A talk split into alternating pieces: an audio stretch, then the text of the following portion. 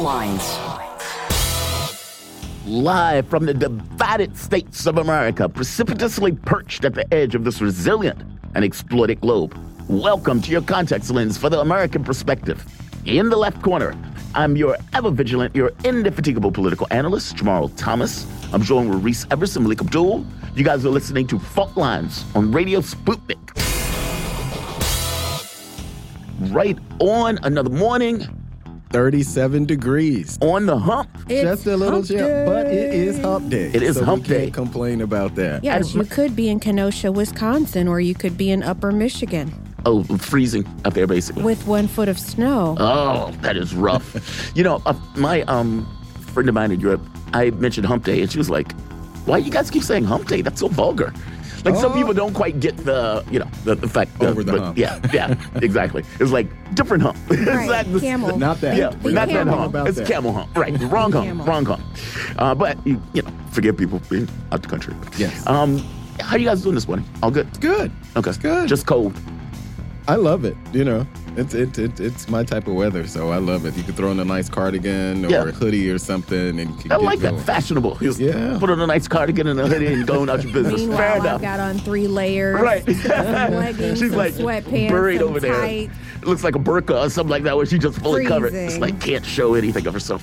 Fair enough. Fair enough. Let's get the headlines. Let's start with some domestic news. A U.S. jury, He surprise, acquitted. surprise. Danchenko is walking. Surprise, surprise. A U.S. jury has acquitted Russian national Wow. Igor Danchenko, finding him not guilty on all four counts of making false statements to the FBI during the Trump Trump Russia collusion probe.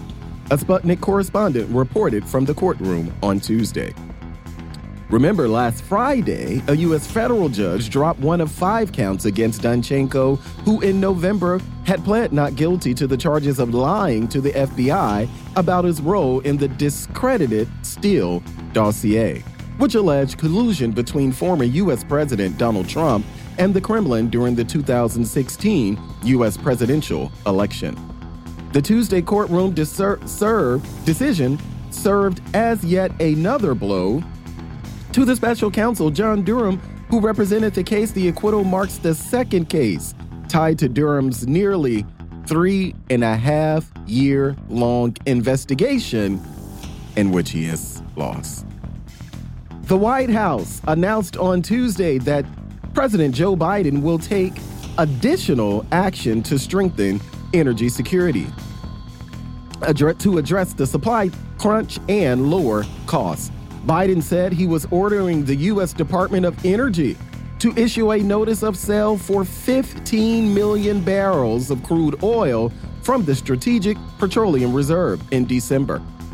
The last of 180 barrels, uh, 180 million barrels he began introducing to the oil markets in late March following his announcement of a total boycott of Russian energy exports.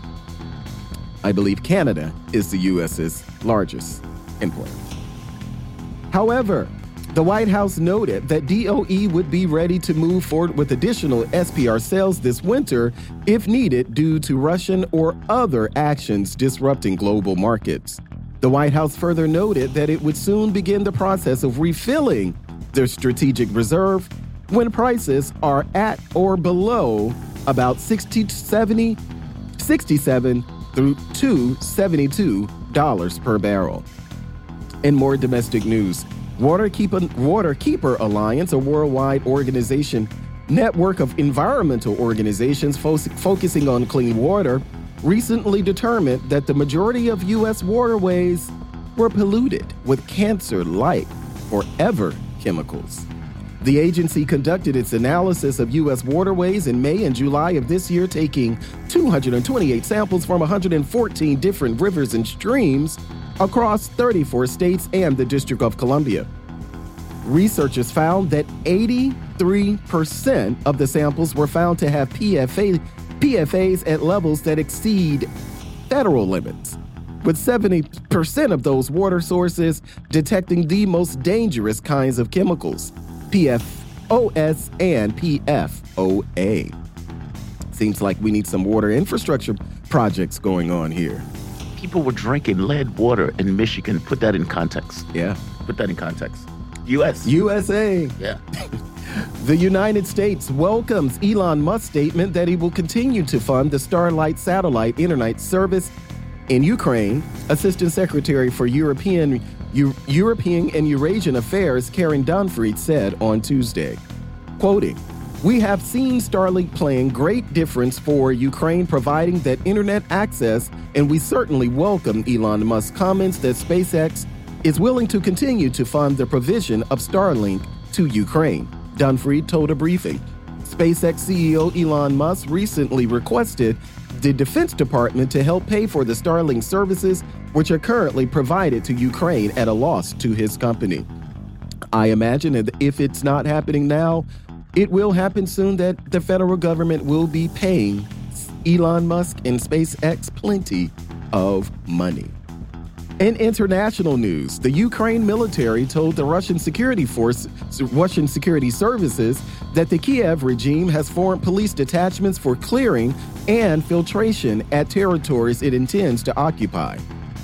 A Russian security service officer told Sputnik. The official also indicated that training at courses that have started are to be carried out according to the standards and methodology of the U.S. Armed Forces undertaken in Iraq and Afghanistan. Quoting According to information received from a source in the armed forces of Ukraine, Ukraine's military and political leadership is preparing to regain control over the lost territories, the source said, and continuing. Police training for filtration and clearing of territories is carried out in line with U.S. Army standards using methodology materials compiled by the U.S. military. Israeli, Israeli Defense Minister Benny Gantz canceled a call with his Ukrainian counterpart, Alexei Reznikov, without any explanation. Ukrainian ambassador to Israel, Yevgen Korniychuk, has said in an interview with local media, the ambassador expressed deep disappointment by Tel Aviv over the move. They did not, however, provide an explanation for the cancellation.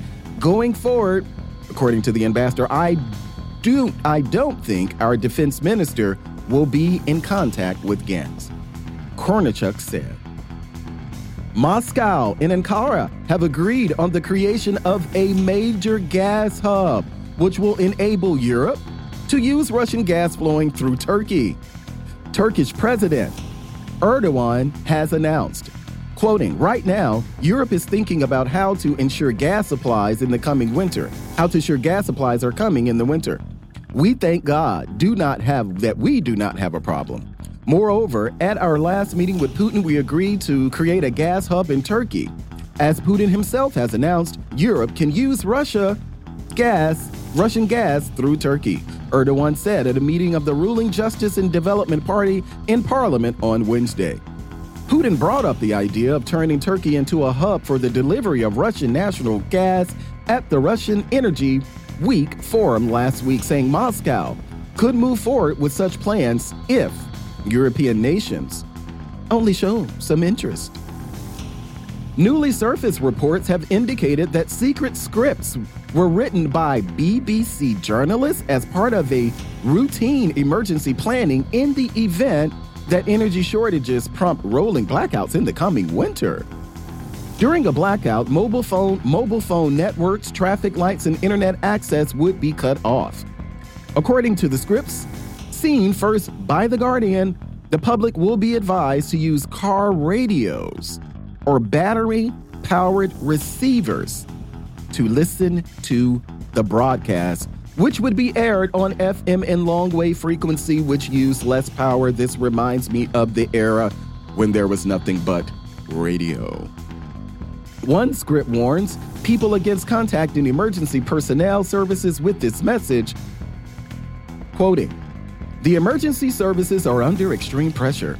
People are being advised not to contact them unless absolutely necessary. I'm going to read that again. One script warns people against contacting emergency personnel services with this message.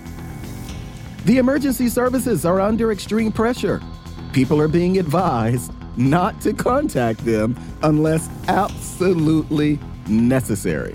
Don't call the cops. Wow. Unless you really, really need to call the cops. Wow. I love that. you can't beat it. The type point of it. Man. Jeez. In more international news, Russia sees no reason to maintain its current diplomatic presence in Western countries and will force more on wor working with other states. Russian Foreign Minister Sergei Lavrov said on Tuesday, quoting, There is neither point nor desire to maintain the current presence in Western countries. Our people are working under circumstances which could be hardly considered human. They are faced with constant problems and threatened with physical violence. What is more important is that there is no work to do there since Europe decided to shut us off and stop any economic cooperation. Lavrov said at the meeting with university graduates admitted to Russia's diplomatic service. Moving on, Saudi Arabia is willing to join BRICS, BRICS, South Africa's President uh, Cyril Ramaphosa said, stated after meeting with Crown Prince Mohammed bin Salim Salam on Monday. The president, who concluded his state visit to the kingdom, underlined that Saudi Arabia joining BRICS would mean a significant change in the countries that form the bloc. The BRICS nations are going to be meeting in a summit next year under the chairmanship of South Africa. And the matter is going to be under consideration, the president said. And in, on this day in history, 1926, Russian Politburo throws out Leon Trotsky and his followers. In 1943, in 1943 streptomycin, the first antibi antibiotic remedy for tuberculosis, is isolated by researchers at Rutgers University in Piscataway, New Jersey. And in 1987, Black Monday, the stock markets around the world crash, including the Dow Jones Stock Index, which falls 500 and 508.32 points, 22%, which is four, which was four and a half times the previous daily record. And in 2015, U.S. scientists from the University of California find evidence life on Earth may have begun 4.1 billion years ago, just a bit 300 million earlier than previous thoughts. These are your headlines for October 19th. We're on a Wednesday, Hump Day. You are listening to Fault Lines on Radio Sputnik. All right, let's do this. Let's take a break. We're going to come back. We're going to get the monologue done. I want to talk about some of the stuff that's taking place from a standpoint, a public perspective. And that's going back to this Harris poll that I am enamored by, that should be getting all sorts of attention. And if I am Democrats, if I'm in the Biden administration, it is terrifying. You should be. Oh, worried. man, you should be terrified. Oh, winter's coming. That's not just for Europe, that's also for the midterms. You guys are listening to Fault Lines. My name is Jamal Thomas, Reese Everson, Malik Abdul. Back in a moment. Fault lines.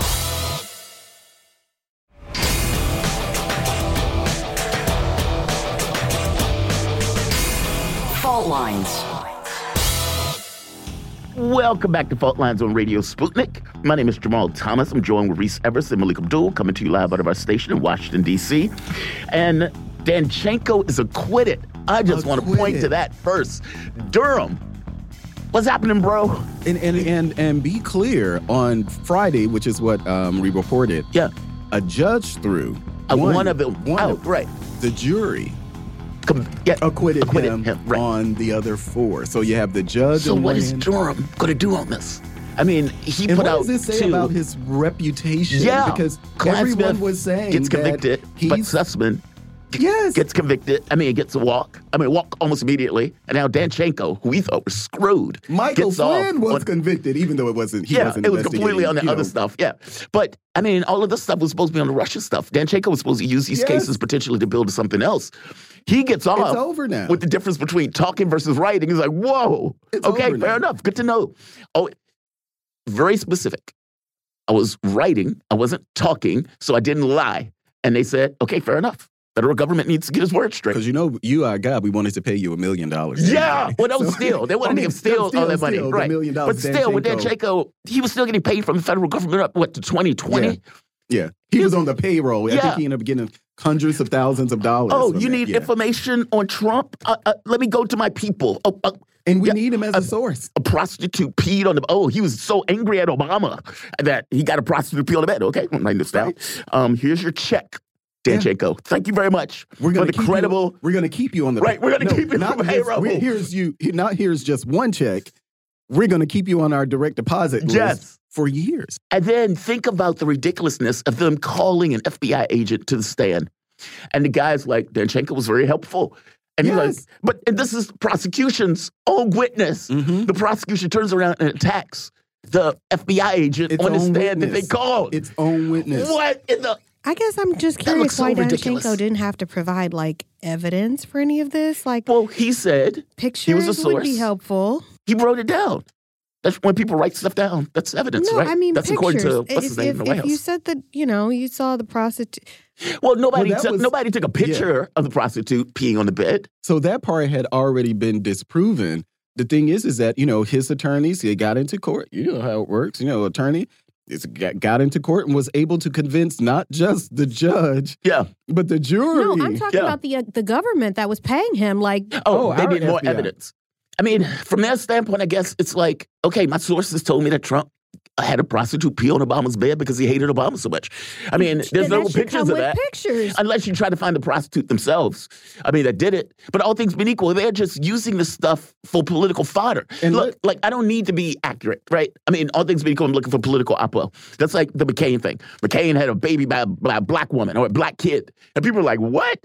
Doesn't need to be true. Show a Right. picture. Eh, show a picture of some a black kid that looks like McCain or something. They did. If I'm not mistaken, they did. Look at this black kid with the curly Yeah. hair that has John McCain's nose. Keep like, it- I mean, they would, they would do stuff like that. So keep in mind, many of the the because I saw, you know, I'm one of those boring ones who watch all of the, you know, testimony and stuff. Hmm. So in the testimony, the initial hearings on the investigation into the call, Yeah. the phone call with Zelensky between Trump Yeah. and Zelensky, um, that call, the people who overheard the call, that call was taken on a patio of a restaurant while the person was on speakerphone, apparently with Donald Trump. Okay. So, to you saying like provide photos? Oh no, because the only thing that people were testifying to that they overheard a conversation, Right. based on what other people had told them. It wasn't third person if- information. yeah. but this was part of an impeachment Right. hearing. Right. they were using that. Like, now, keep in mind, in the exact same situation where Joe Biden brags, brags on stage that he held a billion dollars. Yeah. Held it up. Yeah. He was like, I held a billion dollars and I told him to fire that prosecutor. Yes. Now, the reality of it is, it took months for this to take place. Joe Biden acted like it took like, like six hours, like it was Mm-hmm. a ticking clock over Ukraine. But look, you are the president, or at this point, vice president, and you are basically saying, I told them to fire a person in their state government yes. for a billion dollars, and Ukraine, submissive, did it. Now, how is what Trump did impeachable, but Biden not? Biden And- admitted it. And according to our military officials, even though so the whole you know the whole idea of the Trump call was is that he was holding up the um, funds Right. to Ukraine In order to get information about the, how basically the Trump and Russia stuff. So people admitted at the time that the funds were not held up. It, it did not affect. Yeah, the funds went through anyway. Yeah, the funds went through. And so they were like, we're going to impeach Trump for something that, what, he said, but never took that no place one in practice. suffered from at Yeah. that. Like Yeah. no one suffered from it, but we're you know the, the the fact that this these type of things were entered into evidence. We also had you know similar thing the January 6th hearing. They didn't even vet Cassidy Hutchins' No, they didn't. No, they didn't. about Trump trying to commandeer But again, the SUV. They didn't but have it was to. entered into congressional. I know, but that's just it. They didn't Like- care. Well, and No, I they would I didn't. would think that right that the Secret Service agent that he supposedly overpowered could testify to it. Yeah. could They didn't call him to testify, Yeah. and they haven't called them to testify. The president since And I then. thought that grabbed- the- grabbed me strongly grabbed and the terrified me. He tried to Yeah. grab the wheel. Okay, and but he where choked is he? Yeah. another one. Yeah. Like he physically choked Like Trump just one. freaked out. Just freaked out. He just hulked out, just grabbing one by the throat, that pulling the wheel happen- from the other. So this. look at what's happening with love this. Danchenko. So I'm not surprised Yeah. that he got off. God, I love this. The president just like a maniac.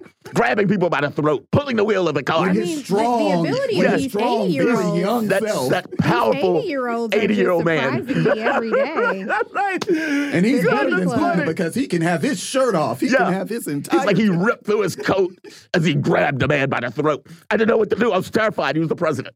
and That's you're one great. of the most trained agent in the entire world. world. Yeah, right. And you're getting Right. manhandled by an almost 80 year old. Maybe the thought is- From the back seat. Like I wouldn't, I know, right? I wouldn't testify to that either. I'd be too It's like he ripped his, his coat as he went through this like That's Incredible Hulk. His muscles were bulging. An and he grabbed one man by the throat. Almost choked me out. yeah, and and grabbed the wheel of the car to pull it away. Yeah, no. I It's like we almost had to tase the president. Yeah, I'm not That's- coming- They I'm should have just said that. We nearly tased the president. That would have made it even that much better.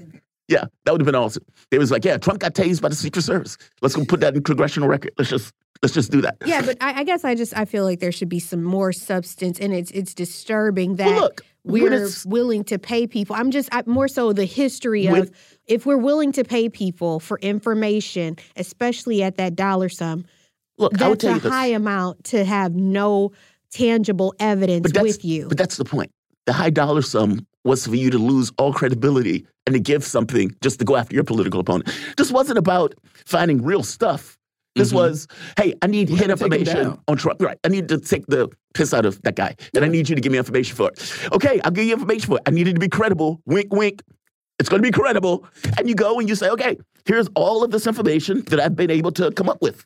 And it's just stuff, and I'm going to ramblings. convince a FISA judge. Yes, in order to get the thing on, what's his name? I can't think of his name. Um, Tony. Wow, what is his name? What is his name?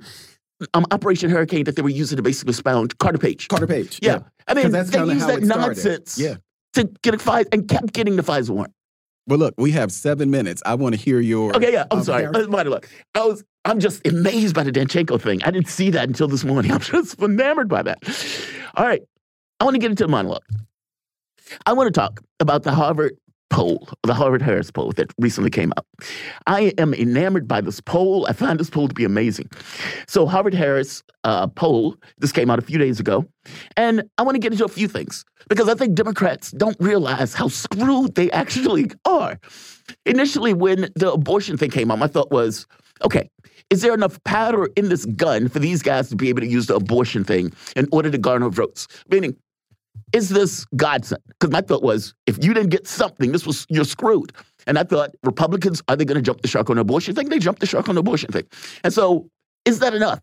Because that's the only thing they were praying for. I swear, I thought Democrats, Nancy Pelosi, were on her knees and her dashiki and her, you know, Black Lives Matter post, praying, praying for them to get rid of abortion.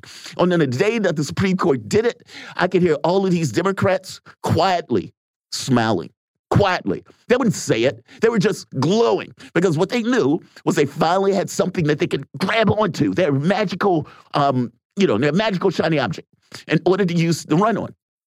Well, lo and behold, it wasn't enough. Or at the very least, it doesn't seem to be enough, especially with what Biden has basically put the country through from the standpoint of this war in Ukraine and the effects of that war on the American public. It's the economy, stupid. That's always the case. It's the economy, stupid. If you had any question, regardless of anything else, it's the economy, stupid. Right here. Less than a third of voters say the country is on the right track. So you get, what is this? 31% saying, yeah, the country is going great.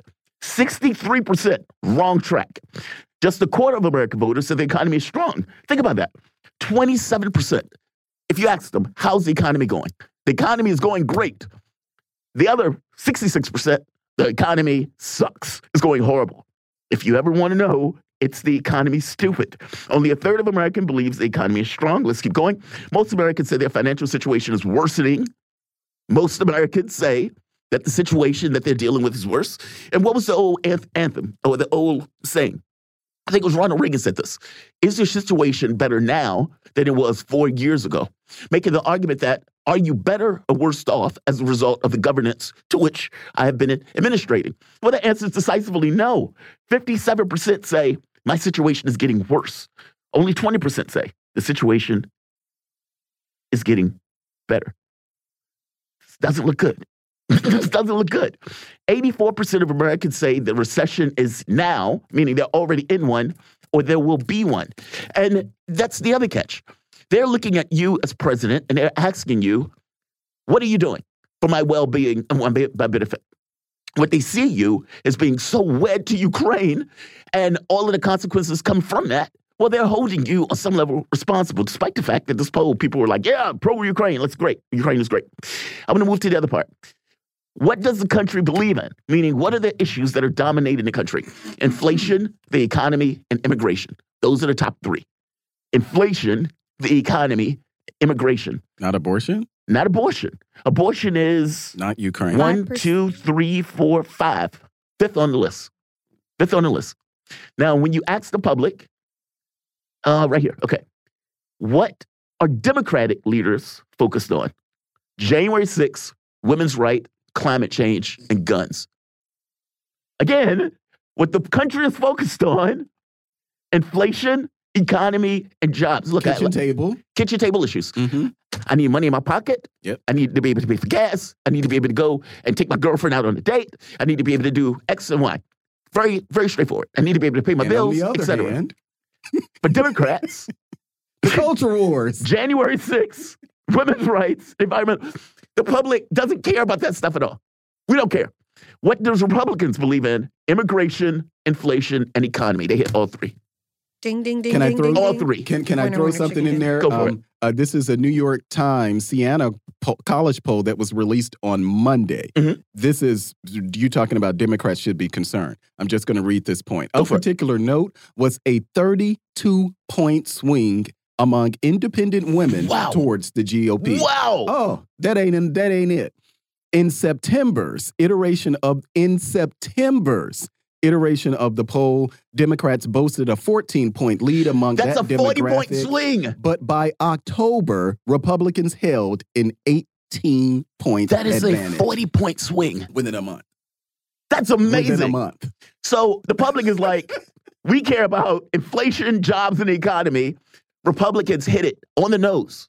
On the nose.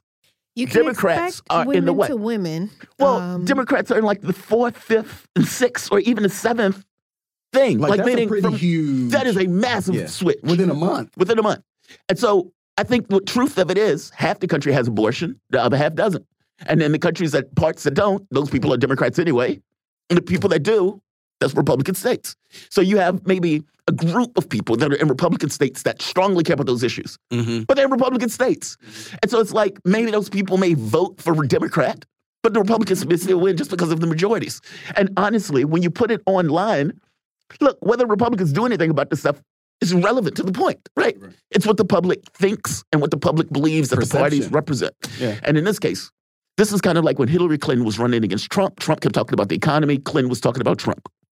And and let's let's go here. Interestingly enough, in my recollection, initially the Republicans were always on their issues. Yes. Um, and you can go back to Donald Trump, where, which is why the eva- evangelicals loved him.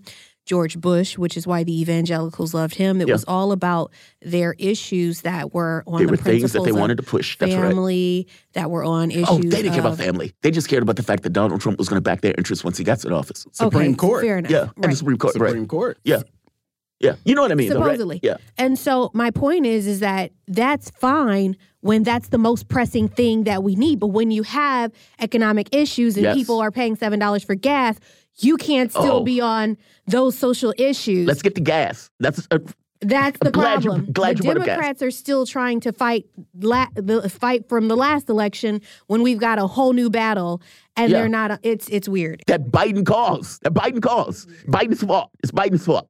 Um, right here. Let's go, Brandon.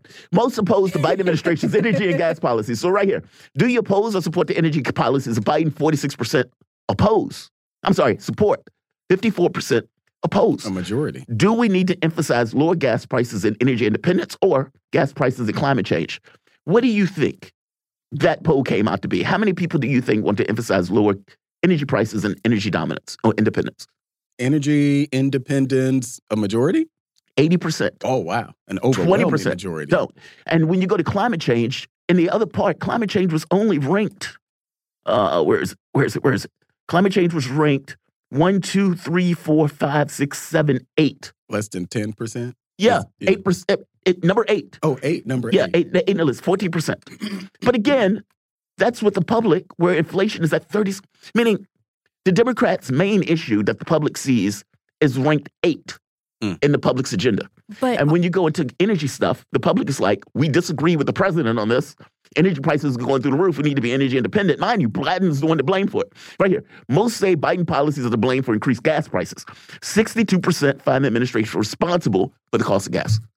How do you live through that? And Yeah. he's basically saying we're going to release more oil from the oil reserves because I'm pretty sure you've seen this poll.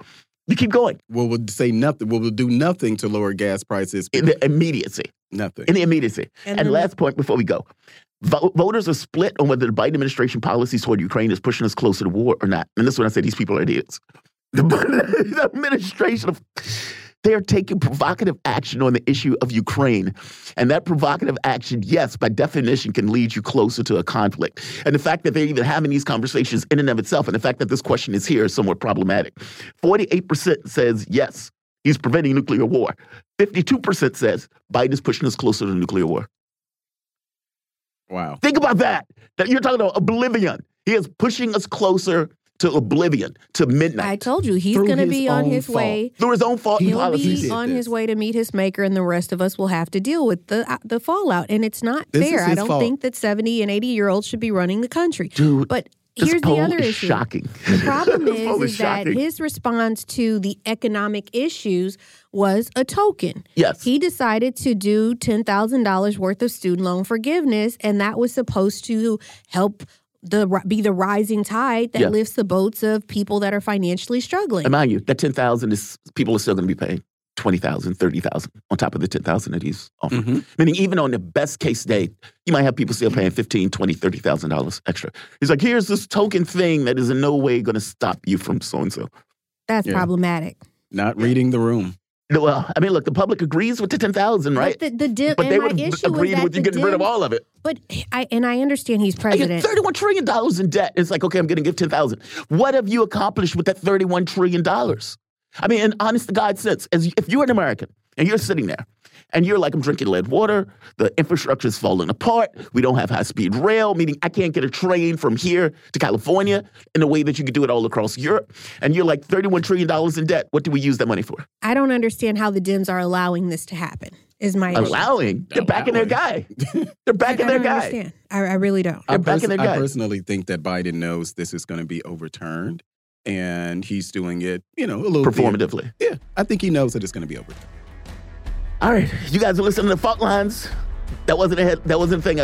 It's just fascinating conversation. I'm glad we could have. Reese Everson, Malik Abdul. We're coming with Mark Sleboda. I like to call him Voice of Wisdom and Truth. you guys are listening to Fault Lines back in a moment.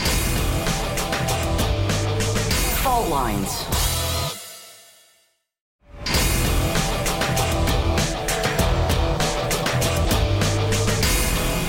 Lines. Welcome back to Fault Lines on Radio Sputnik. My name is Jamal Thomas. I'm joined with Reese Everson, Malik Abdul, coming to you live out of our station in Washington, D.C. If you guys just so happen to find yourself in the D.C. area, you can catch us on radio at 105.5 FM at 1390 AM. We're also kicking around in Kansas City at 102.9 FM and 104.7 FM. If you guys are digging what we're putting down, whatever platform you're consuming this content on, give us a like, share that audio or video.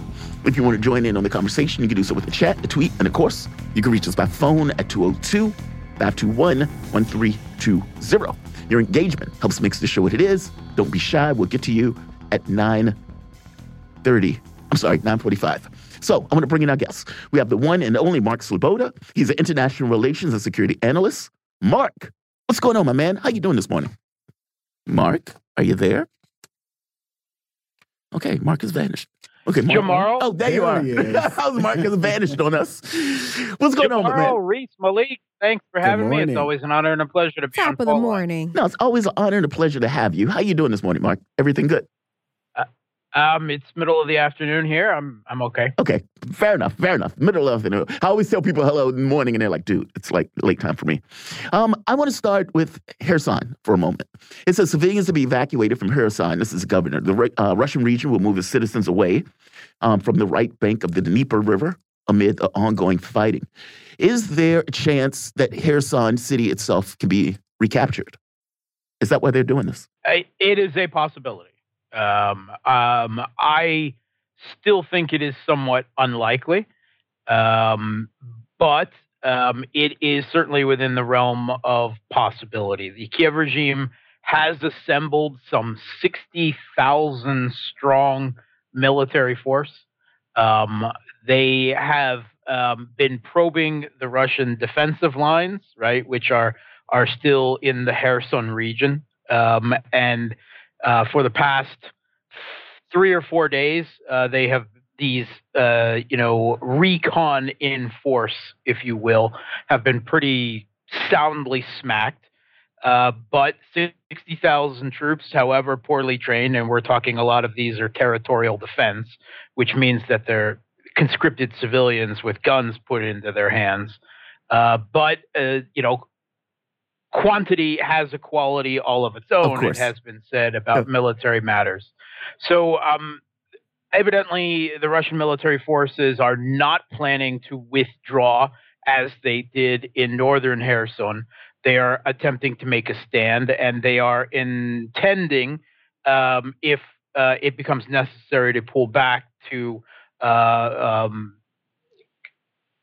use a urban defense uh, tactic of um, Kherson City, um, uh, particularly on the right bank of the Dnieper, which is why they are evacuating civilians uh, from uh, Kherson, particularly from the right bank at this moment. They're hampered uh, through all these efforts because the bridge um, uh, across the Dnieper River there, uh, the, the, bridges have been and are repeatedly bombed by the Kiev regime um, uh, hampering, of course, not just uh, Russian resupply efforts, uh, but uh, also, uh, you know, evacuation uh, of civilians.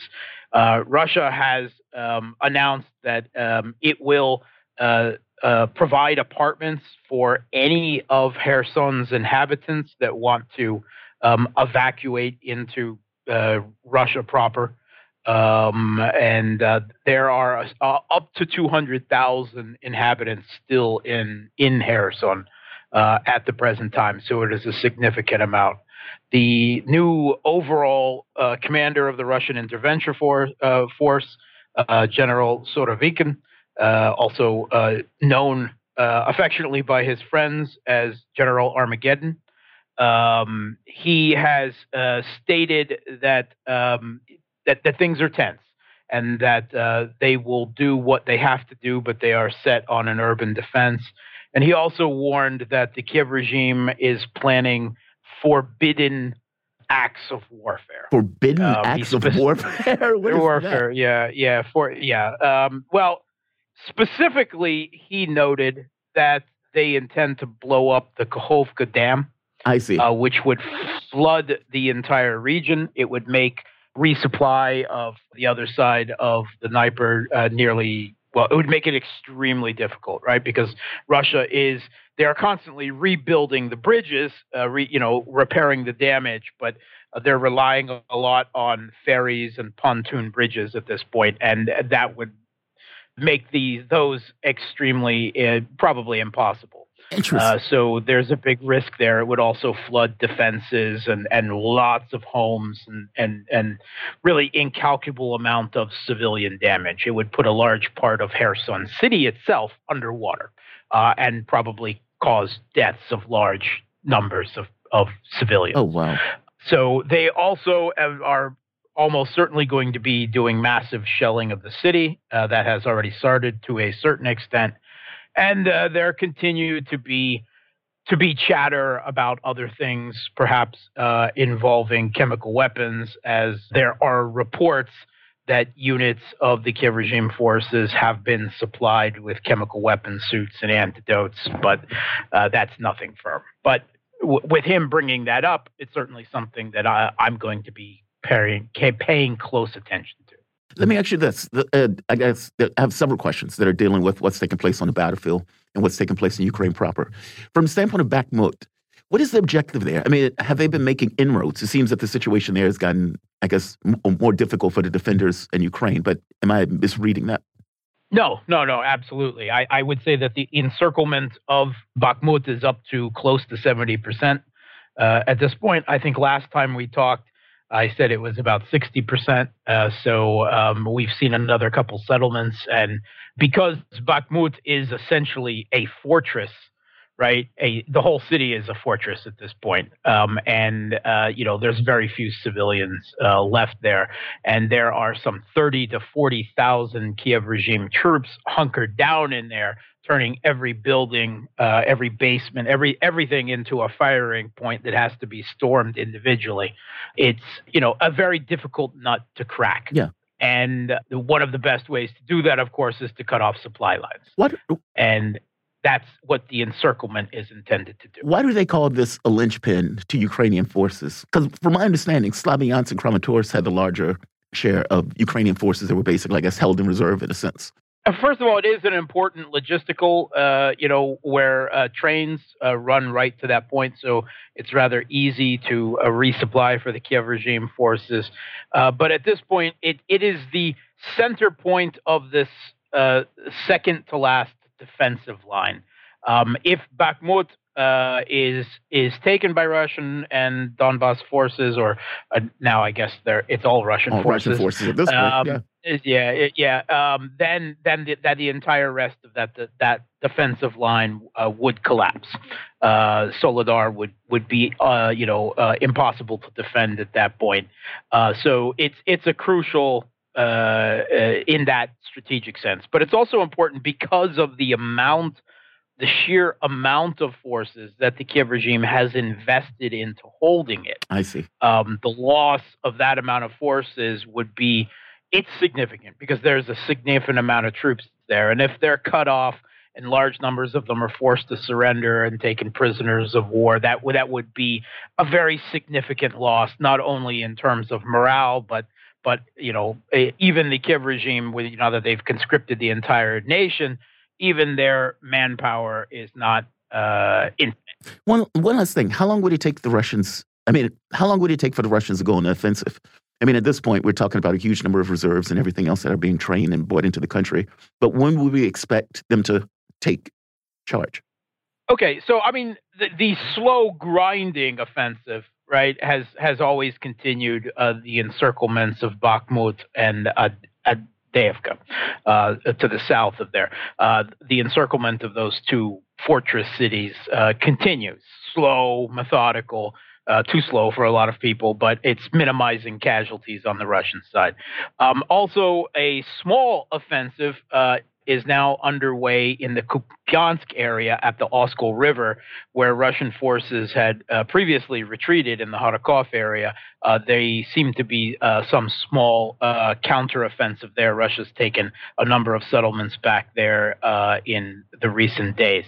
Uh, but if you're talking a large scale offensive or, or counteroffensive, depending on how you look at it, um, I think we're still a, a, a good more than a month, a month and a half away from that. I would expect to see it in December uh, once the grounds are frozen and a more significant amount of the troops, uh, the reservists that have been called up, have been retrained. Some of them that uh, got out just like a year ago or so have already been filtered into uh, uh, units uh, to make up for uh, losses uh, and attrition. Uh, but a large number of troops are also being trained in Kherson region and Zaporozhia, well behind the lines. so they, you know, it's not, it won't even be a matter then of getting them into the battlefield. They will already be there um, and and just need to to move up to the front lines. So that's uh, you know kind of a, a, reserve capacity at the moment, uh, and they'll be quickly able to enter the fray once they've they've completed their retraining. Hey, Mark, Mark, um, it's Malik. I just wanted your thoughts on this. Um, is, is uh, uh, talking about the dynamic of what's been happening. So on the one hand, um, Ukraine's there calling to you know sever diplomatic relations with Iran because of um, you know their the drones, but at the same time they're also asking the state of Israel for their you know help with their air defense systems. Now, what I guess what what I'm trying to um, get your thoughts on is that on the one hand, you have Ukraine asking for help from Israel, But on the other hand, you had just on yesterday, Netanyahu was on MSNBC kind of voicing some um, skepticism and saying that, you know, it's possible that those weapons could then be used, well, basically could end up in the hands of Iran and end up working against Israel. So there's on one hand, they want the help from Israel, but then Netanyahu is saying, I don't know about that because it's possible those weapons could end up in the wrong hand and hurt us. What do you think about that? Well, I, of course, the Kiev regime is is whining because everyone is supposed to provide them with weapons. They're entirely dependent on Western weapons, ammunition, funding, training, intelligence, everything at this point. They're just providing the bodies, and uh, from reports on the ground between the CIA, special uh, forces of the U.S. and the European Union, and large numbers, very unusually large numbers of mercenaries. Um, uh, in some cases, it's not just Ukrainians doing the dying at this point. Um, so, but everyone and no one's allowed to provide, you know, military assistance capabilities to Russia. And in, in this case, they're talking about these drones originally of an Iranian design, the Shahed.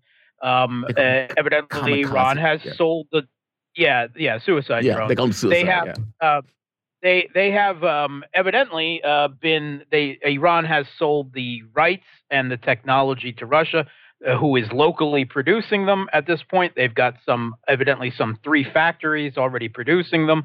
They can produce up to 50 to 100 of them a day. They, I've seen various estimates of their costs that, that are quite range, but the, the general consensus is they're dirt cheap. They can be mass produced and they're fairly effective as the Kiev regime's practical inability uh, to bring them down and the damage they have have have caused both to infrastructure, individual targets, and uh, uh, Kiev regime's remaining air defense systems uh, seems to be pretty significant. Uh, when it comes to Israel, I think uh, you know it. There, Israel is not going to supply uh, Ukraine with their Iron Dome. First of all, uh, it would not be effective on such large area as the Kiev regime needs to defend. It's it's designed specifically for the tight spaces of um, uh, Israel, um, and uh, secondly, um, Israel knows very well that if they did that, Russia would turn on the S three hundreds in Syria. Uh, they uh, Russia has provided S 300 air defense systems to Syria, but they're still manned by Russians and they're not allowed to be turned on. They've only been turned on once really? since they've been installed in, in three years. and that. that. was evidently to fire a warning shot. Oh, and I didn't know You'll that. notice, yes, you'll notice that the Israeli government has very quickly disavowed the statements of this diaspora minister who suggested that that uh, Israel could supply Ukraine, and the the word from the the actual um, uh, uh, spokesperson for the government has said that is his personal opinion. It does not reflect Israeli policy, and that Israel will not be arming um, uh, Ukraine, uh, certainly not with air defense. And so that has pretty much put that to bed. But I think that because it was Iran the, the Ukraine was attempting to, to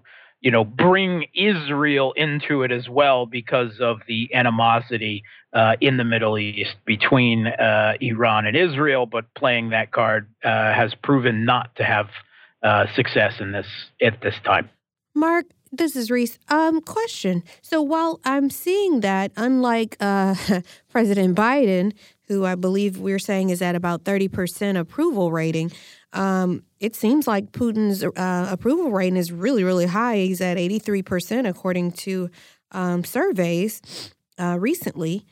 Um, and so that means that the people of Russia do support this, but there and there has been a fulfillment of the draft of the 300,000 men um, that Reservists, reservists. not a not a draft. Okay. Yeah. Okay. My apologies. They're they're they're they're, they're quite different things, even in the U.S. So it, it does matter.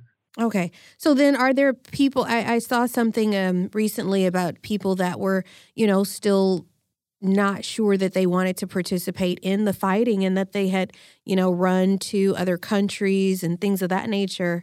um, but they're still somehow, you know, very much committed to Mother Russia. And, and what's your take on that? Yeah, I mean, in any country, there's always people who don't want to be involved in a military conflict. And we have seen twice now large, relatively large numbers, we're talking 100,000 or so, of Russia's pro Western liberal class. Um, they, they fled the country uh, in February uh, when the intervention because they thought there would be a mass mobilization. They came back after a while because it was obvious nothing was happening and they fled it again. But almost uh, to a very significant, uh, big degree, those are not the ones who have been called up because they are not the type of people who have already done military service. These are people who fear that if Russia goes through 2 million reservists, that it could begin drawing on the regular population, even though there's already another pool of 25 million who actually have military experience. These are people who are never going to be called up. They would be useless in such a situation. They would only ever be called up if, if Russia was being invaded by NATO and, and maybe another one or two big regional countries in the existence of the state. Uh, but they're showing their opposition and that their support of the West instead. You know, no, and it, you know what? Strangely enough, Mark, the the one story I saw with the the uh, group of men who went to Kazakhstan, um, they actually had their backs to the camera. They didn't want their face shown. Um, and then when they got there, they were performing, I guess, in some type of like Cirque du Soleil or circus style performance to thank the people of Kazakhstan for opening their doors to them. And so I guess what they're saying is, you know, we're really just not the uh, hard, sturdy. I guess if you've seen the movie 300, they're saying that they're not the, the type of men that go to war. They're more of the artistic, soft at heart type of guys and they would never be called up to war, and it, it, it's certainly not in this situation either. And as far as I'm concerned, Russia is better off without them, so they're not going to be missed. The, the, the, by far, the large these people leaving are not the people who have been called up and are not likely to ever be called up. They're not people who have served in the military before, and and this is just a, as you rightly pointed out, a political theater. Let me. Um, Russia has has in Moscow uh, the political mobilization, the uh, sorry, the mobilization has already been completed. It's nearly completed around the rest of Russia. There hasn't been any problems. In fact, the Russian Ministry of Defense reported that they had another 70,000 volunteers sign up of their own accord, and that was already of several weeks ago. So, um, yeah, I, there's always people. I mean, when the U.S. called up their reserves in Iraq and Afghanistan, there were people that fled the country to Canada and the EU and were giving political asylum. That's always the situation when a country goes to war and calls up its reserves. But uh, it is it has been blown far out of proportion by a wishful thinking Western media that really doesn't reflect reality, and that kind of reporting is really not assisting the big picture understanding of what is going on. That really politicians and foreign policy elite need a better understanding of what is really happening to make smarter decisions. Well, actually, you know, they put out stuff like that just because it's you know, it would be like if you were in competition with another country, the other country is going to put out stuff in order to make your other country seem worse. Just the most natural thing in the world in regards to propaganda wars. Um, Mark, one last thing. The energy infrastructure, those quote unquote kamikaze drones, as they like to call them, it's like, oh, these drones are committing suicide. How horrible the Russians are to force these drones to commit suicide like that. Um, from the standpoint of Kiev, they were saying that certain, there were hits on various points in Kiev with the drones themselves. And also want to get into the electrical infrastructure that has basically been, what, 20, I mean, 30 to 50% down in Ukraine as a result of the missile strikes? Yeah, it was 30%. Uh, well, the, the Kiev regime said 30% already of a couple, as of a couple days ago. The Russian uh, uh, Ministry of Defense reported it was 40%. And and the, the strikes continue. Yeah, the strikes continue. So we're we're nearing on fifty percent at this point. And so, what? They have no defense. I've seen fighter craft trying to shoot down drones, the weirdest looking thing in the world. Is it just they don't have a, a defense for these? I mean, like, what's what is why are these so effective, and why? Yeah, drones are effective first of all because they fly very low and they're very small. Right? They're they're they're hard to identify and to hit, and the Kiev regime has practically no air defense left at this point, I right? See. They started the war with a significant capacity, and it has taken Russia long enough SEAD suppression of, of uh, suppression of enemy air defense has obviously not been the Russian Air Force's uh, specialty. Uh, but at this point, it's down to just about nothing, and a trickle of one or two units from Western countries is not going to change that. They they are extremely vulnerable at this point. Hence, all the videos of uh, Kiev regime uh, forces and and everybody and their grandmother leaning out of windows with automatic weapons and shotguns and pistols and everything else firing ridiculously into the air, probably killing a lot more people than the drone would Wow. in any regard because it's been firing. But yeah, I mean, uh, there's on both Russian and Ukrainian uh, social media, Telegram, the, the number of videos of that occurring. It's it's really kind of of, of kind of tragic. Wait, you said grandma's hanging out of windows with machine guns shooting in the sky.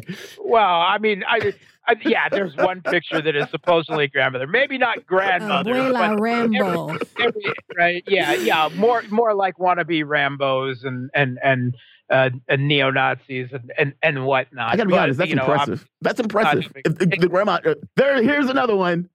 Yeah, she just goes out with the gun shooting in the sky. That's hardcore. Wow. yeah, well, she's probably an Azov grandma. Well, there's that too. she might have had training on that. Wow. Mark, always enjoy talking to you, man. I really appreciate it.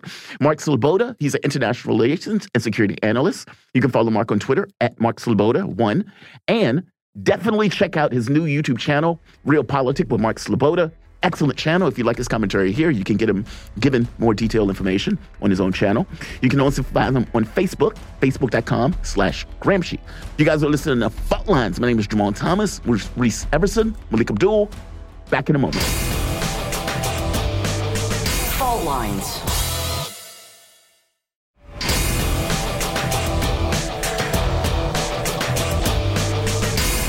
Fault lines. Live from the divided states of America, precipitously perched at the edge of this resilient and exploited globe. Welcome to your context lens for the American perspective. In the left corner, I'm your ever vigilant, your indefatigable political analyst, Jamal Thomas. I'm joined with Reese Everson, Malik Abdul. You guys are listening to Fault Lines on Radio Sputnik. Always enjoy talking to Mark. Man, always, like I said, I could talk to Mark for hours. I love that guy. And he very honest in his appraisal. He'll give you a straight, you know, whether it's good, bad, or somewhere in between. Um, and that's something that we don't necessarily see on mainstream media, which is why I Like, we find it don't refreshing. need those pansies. Yeah. Well, it's not just that. If if I am, if you and I are at war with each other, it's kind of like the Trump dossier. I'm going to put out stuff that says, "Oh, look at those guys leaving and fleeing. Those cowards. They're fleeing the military situation. Oh, they don't even want to fight." It's that. And so you get both sides putting out stuff that dings the other side and trying to blow us up. It's like no and difference in Democrats and Republicans. That, but in a wartime scenario, and I guess maybe you know we are softer than the previous generations. Maybe. I don't want to go. I don't know how many people want to go fight in a war, to be honest. Like, meaning, I don't want to fight in a war, and all things being equal, I think people want to live their lives. I guess the question becomes, though, if you are in a situation, Putin made this point of saying the military situation would have gotten worse, meaning if we wouldn't have done anything, our situation would have gotten worse, meaning we would have always had to respond at some point, and we would have responded in a worst case situation where we would have been surrounded, etc. That's his point, right? It's like you're put in a situation where, okay, do I allow myself to be encircled? or do I do something about it? And at any point, as it gets worse and worse and worse, if you wait till the last minute to do something about it, you may not be able to do anything about it at all. And so it's not about, I get that people don't want to fight, thousand percent. But if the United States was being surrounded, where let's say Canada and Mexico all of a sudden were knocked over and became Warsaw Pact nations, I guarantee you there would be a mobilization in this country like nobody's business. I mean, the Cuban Missile Crisis, in and of itself, they were willing to end the world. And that's just with missiles in Cuba. And by the way, our understanding of that was wrong. We assumed that Khrushchev hadn't gotten the missiles there yet. They were already there. We assumed that we could do a strike, and the, the thing had already went in. If there's a strike, immediately fire. Don't even need to have a conversation about it. Fire. I guess my point is, when your country is being surrounded, they take certain provocative actions to prevent that from being the case. Um, yeah, I find it to be existential. That's the way I look at it in those terms. And so you're always going to get a few people leaving. I mean, there were people burning their draft things in Vietnam War. I'm not going to no war. And people fleeing in Canada. Muhammad Ali. Yeah, well, yeah. I'm not fighting in no, what he said, white man's war or something like That's that. That's right. Yeah. So It happens. There's always going to be a certain number of those.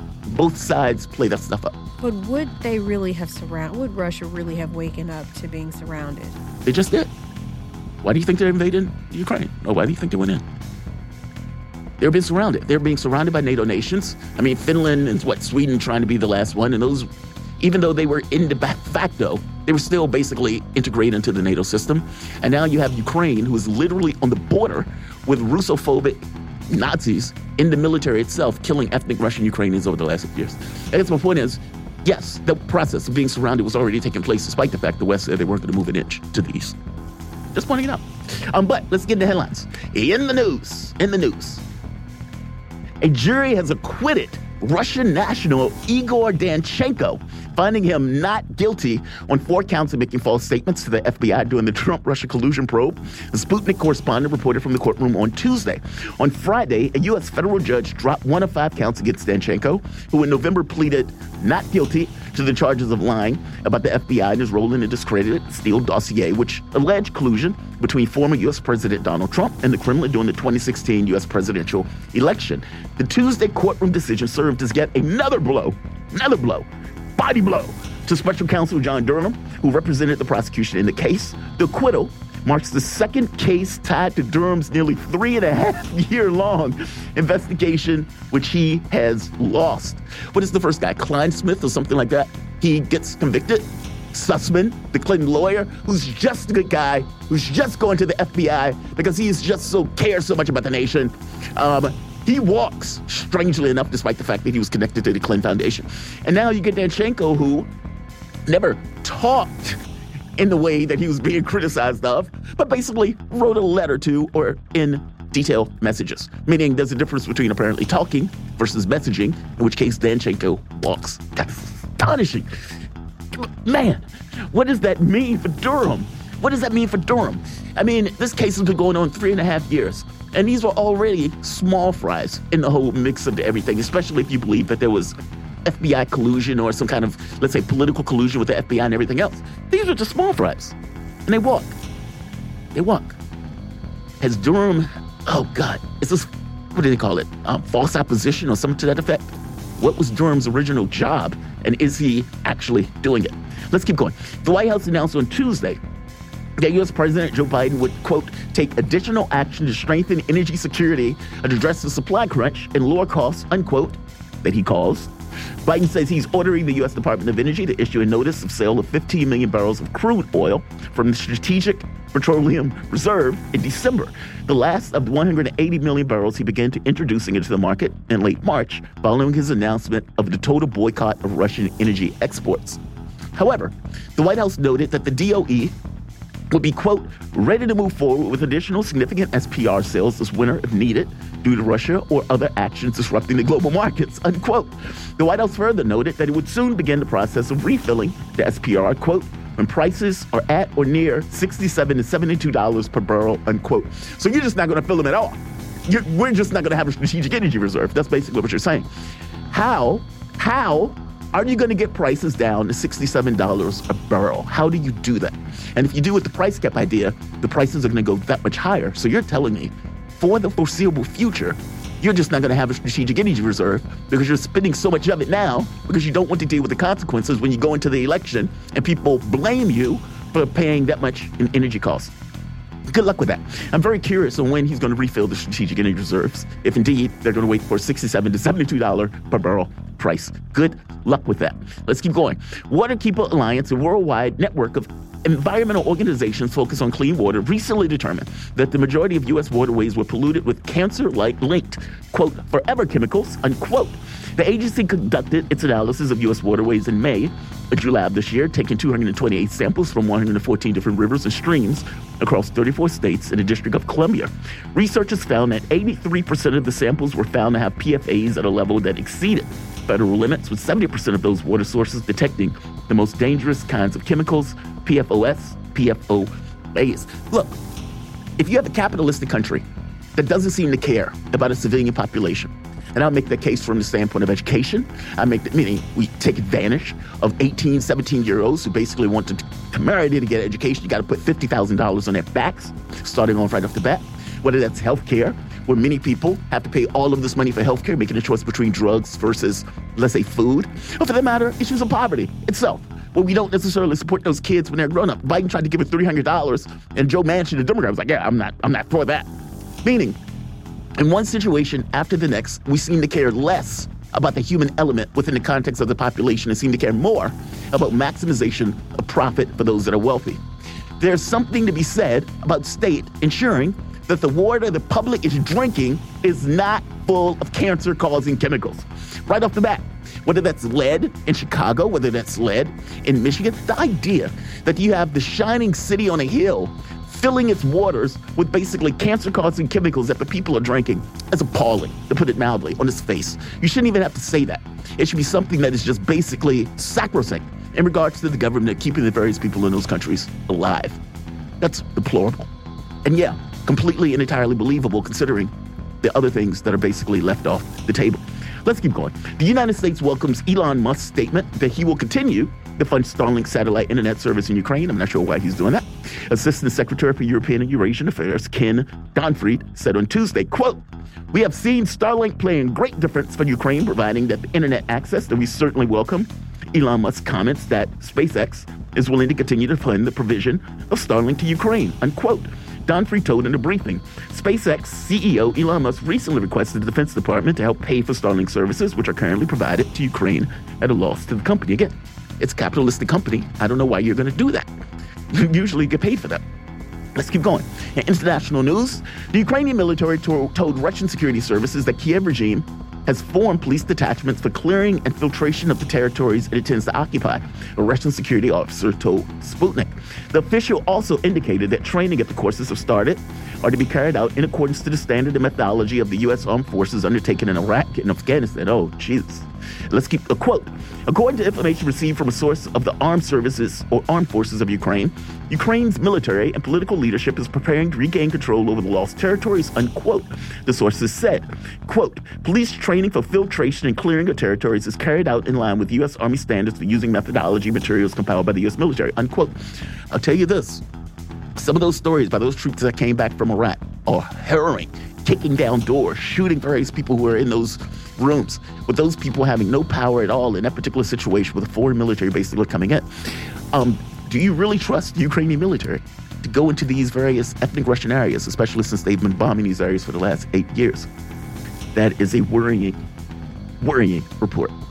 Israeli Defense Minister Benny Gantz canceled a call with his European or his Ukrainian counterpart, Oleksiy Reznikov, without any explanation. Ukrainian ambassador to Israel, well, Yevgen Kornichnikov, has said, I think that's right, in an interview with local media, the ambassador expressed, quote, deep disappointment, unquote, by Tel Aviv over the move. Quote, they did not provide an explanation for the cancellation. Going forward, I don't think our defense minister would be in contact with Gantz. Kornichnikov said, look, Israel has a relationship with Russia. And I'll just leave it at that. Let's keep going. Let's keep going. No country is going to do something that is not going to be in their self interest, with the exception of Europe. Other countries are not going to do that. Moscow and Ankara have agreed on the creation of a major gas hub, which will enable Europe to use gas flowing through Turkey or Turkey. Turkish President Recep Erdogan, Erdogan has announced, quote, right now Europe is thinking about how to ensure gas supplies in the coming winter period. We thank God do not have such a problem. Moreover, at our meeting with Putin, or last meeting with Putin, we agreed to create a gas hub in Turkey. As Putin himself announced, Europe can now use Russian gas through Turkey, unquote. Erdogan said in a meeting at a ruling of the Justice and Development Party in Parliament on Wednesday. I would imagine he was glowing as he was saying that. Putin brought up the idea of turning Turkey into a hub for delivery of Russian natural gas at the Russian Energy Week forum last week, saying Moscow could move forward with such plans if the European nations showed interest. Oh, I love this. I love this. I would imagine Erdogan was just, oh, just touching himself in a positive way. I'm not saying anything lewd. I'm just saying he was probably over the moon at this particular. You mean I would have the keys to the gas that's going to Europe? Oh, you had me at hello. You had him at hello. I would imagine he was smiling ear to ear having that conversation. And look, Qatar, his, uh, I think it was the energy minister, comes out and says Europe is screwed, not just for this year, for the foreseeable future. It cannot function without that energy from Russia itself. If this conflict goes away, let's see what happens. I mean, the U.S. blew up the pipelines because I would imagine at some point they believe that at some point Europe may come to their senses and function on their best interests, which would have been gas. We'll see. It's just interesting. I can imagine Erdogan happy as a lark. Newly surfaced reports have indicated that secret scripts were written by the BBC journalists as part of a routine emergency planning in the event that energy shortages prompt rolling blackouts in the coming winter. During the blackout, mobile phone networks, traffic lights, and internet access will be cut off. According to scripts first seen by The Guardian, the public would be advised to use car radios or battery powered receivers to listen to broadcasts, which would be aired on FM and long wave frequencies, which use less power. One script warns people against contacting emergency, per- emergency personnel services with this message quote, the emergency services are under extreme pressure. People are being advised not to contact them unless absolutely necessary. That is great. That is great. You're, man, this is Europe we're talking about. Saudi Arabia is willing to join BRICS. South African President Cyril Ramossi, Ramosha um, stated during the meeting with Crown Prince Mohammed bin Salman on Monday. The president, who concluded his state visit to the kingdom, underlined that Saudi Arabia joining BRICS would mean a, quote, significant change in the countries that form that bloc, unquote. Quote, the BRICS nations are going to be meeting at the summit next year under the chairmanship of South Africa, and the matter is going to be under consideration, unquote, the president said. I keep pointing out, your allies are kicking up their boots with your enemies. That is a problem. Last one. Russia sees no reason to maintain its current diplomatic presence in Western countries and will focus on working with other states.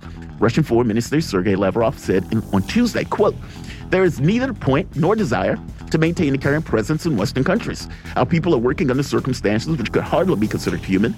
They are faced with constant problems and threatened with physical violence. What is most important is that there is no work to be done since, since Europe decided to shut off from us and stop any economic cooperation, unquote. Lavrov said in a meeting with university graduates admitted into Russia's diplomatic services.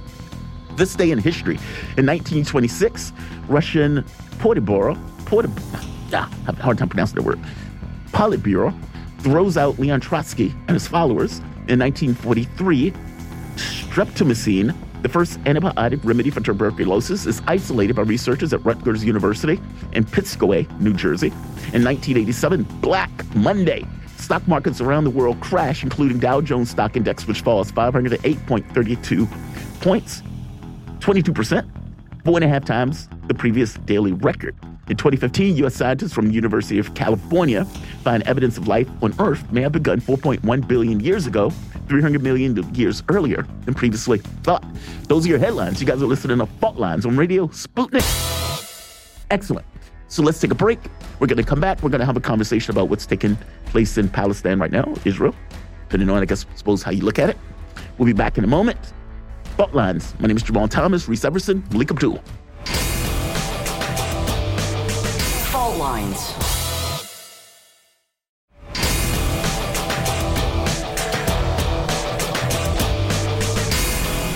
Lines. Welcome back to Fault Lines on Radio Sputnik. My name is Jamal Thomas. I'm joined with Reese Everson, Malik Abdul, coming to you live out of our station in Washington, D.C. If you guys just so happen to find yourself in the D.C. area, you can always catch us on radio at 105.5 FM at 1390 AM. You're also kicking around in Kansas City at 102.9 FM and 104.7 FM. If you guys are digging what we're putting down, whatever platform you're consuming this content on, give us a like, share the audio or video. If you want to join in on the conversation, you can do so with a chat, a tweet, and of course, you can reach us by phone at 202 521 1320. Your engagement helps mix the show what it is. Definitely don't be shy. We may get to you at 845 or for that matter, 945. I want to bring you our guests.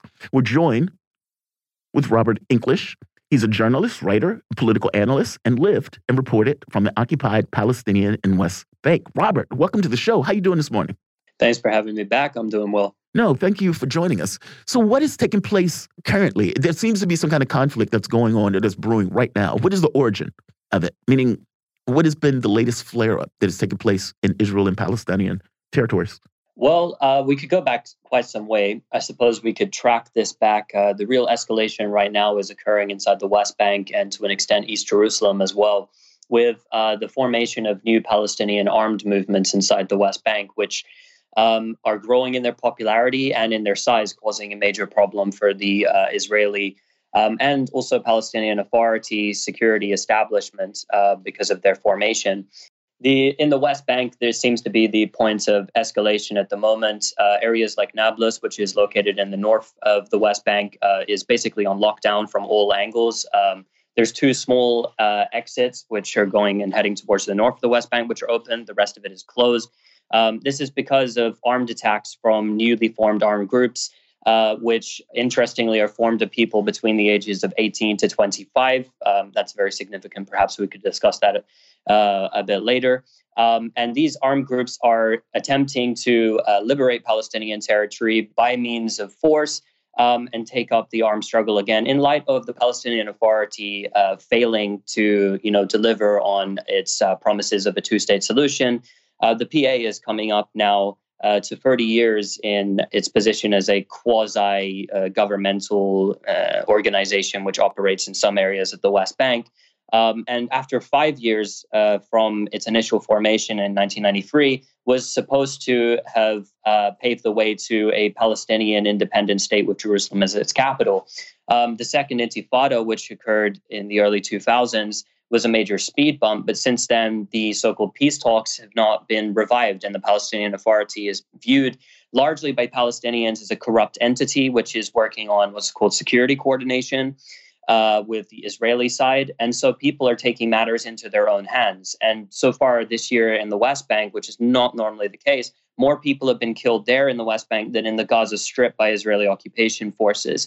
Um, everything that escalated recently happened after an attack which occurred at the Shuafat refugee uh, camp checkpoint, which is located in East Jerusalem, uh, where a man got out of his car and opened fire on Israeli soldiers, um, killing one and injuring two others. Um, the Israelis were not able to uh, arrest or kill this man. They still haven't captured him to this moment. Um, there's been the emergence of a brand new group in on the 2nd of September in Nablus called uh, the Lion's Den group, uh, which is uh, much more organized than some of the earlier groups that we saw form, like the Jenin Brigades uh, back in September of 2021.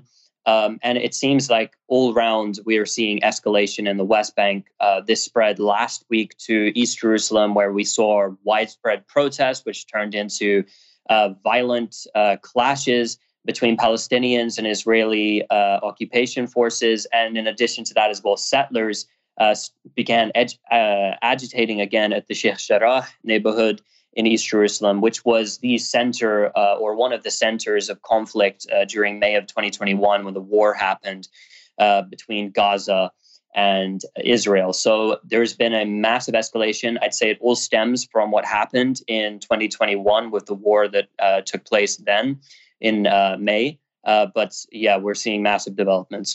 I'm curious. So, okay, so explain this to me. So, there have been multiple groups that are basically sprung out. And those groups are, I guess, looking at the Palestinian Authority saying to, to themselves, you're not doing anything. Meaning, you're not necessarily doing anything to progress our agenda of some kind of liberation for the territory itself. And so the groups have sprung up as a direct result of inaction by the Palestinian Authority. That's what I'm understanding it to be. I mean, I guess, am I explaining that correctly? In, in large part, yes, this is the case. Um, there's also the added element that for a long time in the West Bank, the armed struggle was really dormant. A lot of people had referred to the West Bank as being asleep um, and separated from the Gaza Strip. The Gaza Strip, in of itself, has been under siege. Um, and uh, really economic sanctions from the West since 2006. Uh, Israel reinforced the siege in 2007. And since then, Gaza has been the only place where we see armed struggle uh, as the primary means of uh, opposing Israeli occupation. Whereas um, before in the West Bank, uh, during the time where the PLO uh, had a different formation of these uh, Palestinian security uh, forces, it was later changed by the CIA um, to re engineer these security forces. In the second Intifada in the early. We will get him back. He, he's yeah. still on.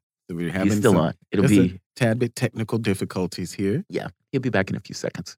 Um, yeah, this is. This conflict, man, it's been going on for so long. The Biden, if you remember, the Biden administration um, was apoplectic over the conversation, apparently, that I forget who it was. It was recent, where they basically made the point of saying the U.S. wasn't doing anything about um, trying to bring them back together. And you guys, how dare you say we're not working on both sides to help you guys get together? But it's like, Okay, so you're giving one side billions of dollars, all of this high tech weapon. Keep mind, this during the Obama administration, when the war was taking place, you had what, 2,000 Palestinians that were killed by the Israeli forces? And Obama was still giving them weapons, still giving them Iron Dome, still giving them billions of dollars while this is taking place. Don't tell me that there's this kind of honest, even handed working between the two sides as you're trying to come to some resolution. It's like, oh, we're totally against this. Oh, excellent. Robert, I'm sorry. Please continue. Um, yeah, so um, uh, I don't know how far you heard into the explanation which I gave, which went more into the Second Intifada and how the Palestinian resistance had laid dormant in the West Bank for a long time. Uh, there were once armed groups which had formed there, but an Israeli operation.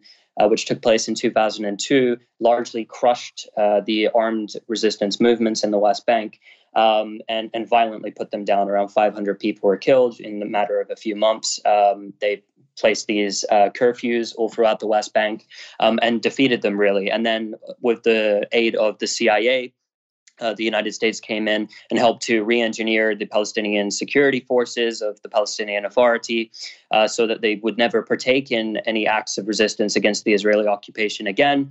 Uh, the armed groups were all but disbanded. Either those fighters were arrested, killed, or uh, were essentially paid money to stay silent, or were absorbed in the Pal- into the Palestinian security forces, which are collaborating with Israel on many issues. They're trained uh, by Jordan, uh, by the United States, by the British military, uh, for example, and are there basically to protect Israeli security interests. So, for a long time in the West Bank, there has been no armed action other than individual acts against the occupation forces, which normally results in the Palestinian being instantly killed before they can even do anything.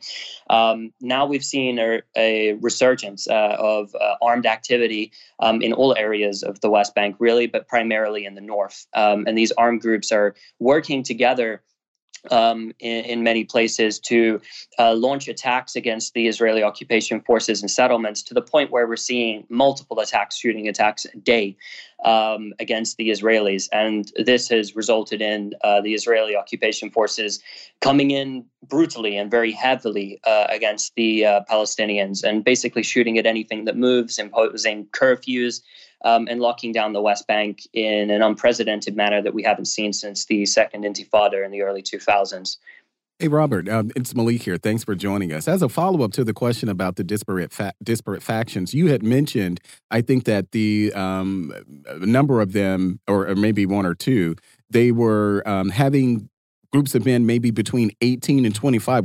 I guess my first question is Is that the the Lions Den group that you were referring to, but particularly about the Lions Den, um, who's backing them? Like it's it's a you know a new Palestinian faction, but who's backing him? Is Iran involved? I wouldn't say that Iran is involved in uh, the West Bank. There's no indication of that, not even from uh, Israeli, you know, security analysts who are, are, talking about it. There is some talk that Hamas is perhaps uh, funding the Lions Den. However, none of this is confirmed.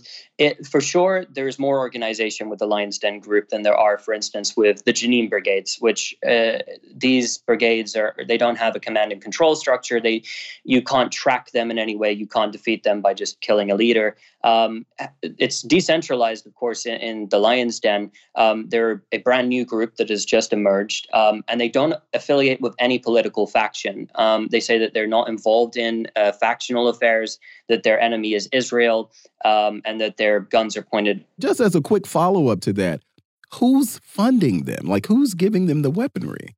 Do you like? Do you have any idea of that? So the group is based out of the old city of Nablus City, um, and and there are weapons that are there. Uh, people smuggle weapons into the West Bank on the regular. Um, there's even been a lot of cases, perhaps not so much now, of Israeli soldiers selling weapons, even or weapons being stolen from Israeli military bases. Um, so the weapons that they have, we understand that these are light weapons. They don't have, you know. Uh, we haven't seen them use explosives yet or anything of this nature or anything advanced. Um, but they do seem to be more organized and well trained um, and from what uh, we can see we don't know who has funded them. We know that there's allegations that hamas have given them a million dollars uh, which is not that much funding to be honest but th- that's the allegation um, but we cannot confirm that. That's these are Israeli allegations. Um, they are not they are not uh, aligned to any faction. The Lions Den group. That's what they say. Um, and uh, interestingly enough, uh, you mentioned before that they're all 18 to 25. These are young people. Uh, so these are people that don't remember in detail what the Second Intifada did to the collective consciousness of the Palestinian people inside the West Bank. Um, the operations carried out during the Second Intifada by the Israelis crushed uh, the spirit of resistance inside the West Bank to a large extent, either crushed it or bought it out in a, a very Machiavellian way. Um, and so, uh, what we have seen now is that this younger generation don't care anymore. They don't have fear anymore, um, and that they're ready to fight. And they've really been inspired by the fighters in the Gaza Strip um, after a strategic victory over the Israelis in May of 2021. Um, so, in terms of their funding, we don't actually know yet. We have uh, no clue. We know that they have light weapons, but that's easy to obtain in the West Bank. It's not very difficult. Um, it's more, you know, who is coordinating with them, which is the big question here. Let me ask you this: Why do you think it was a strategic victory in 2021? I'm just curious. It was a strategic victory in that at the end of it, uh, the Palestinian people had risen up throughout the occupied territories.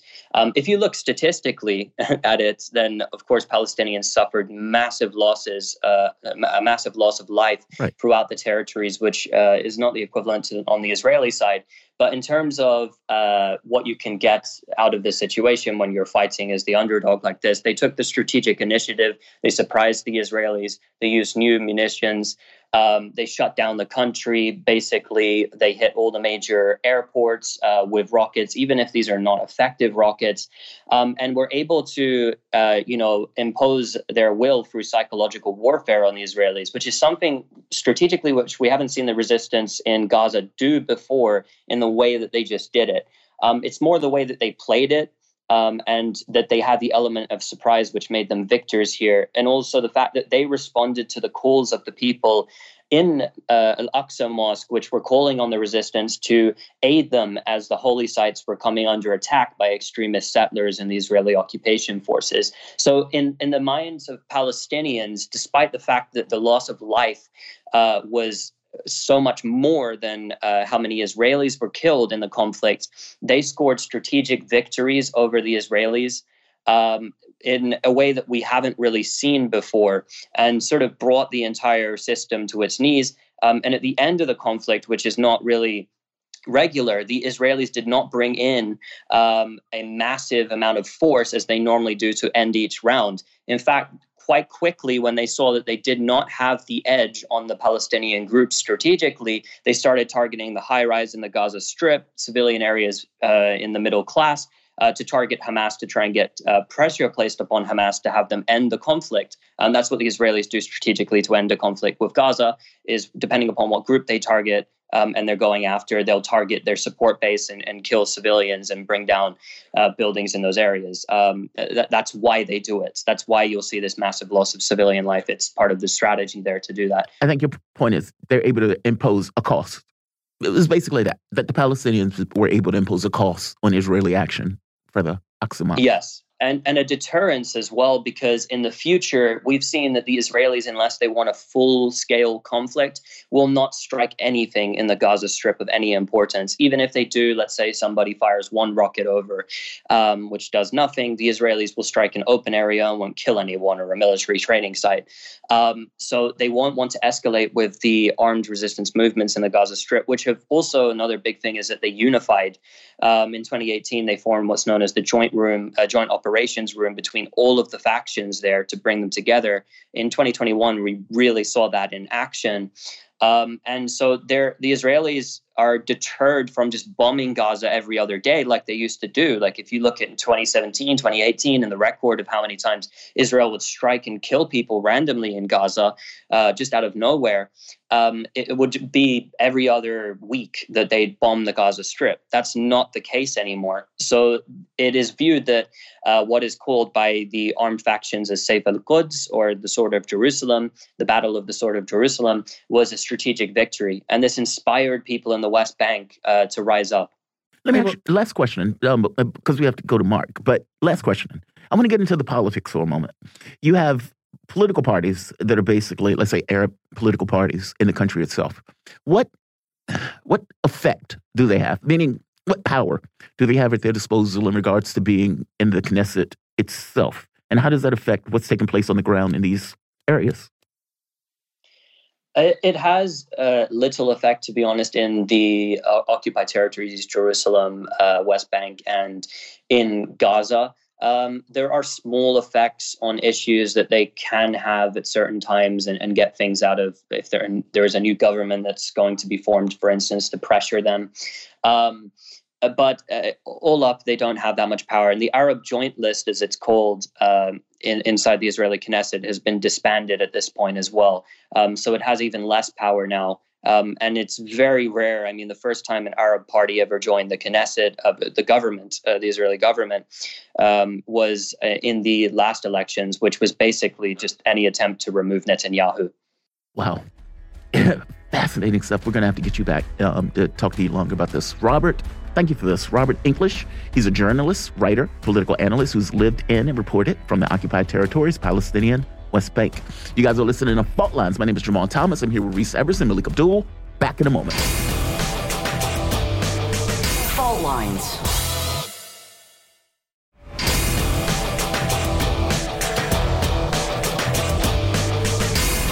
Fault Lines.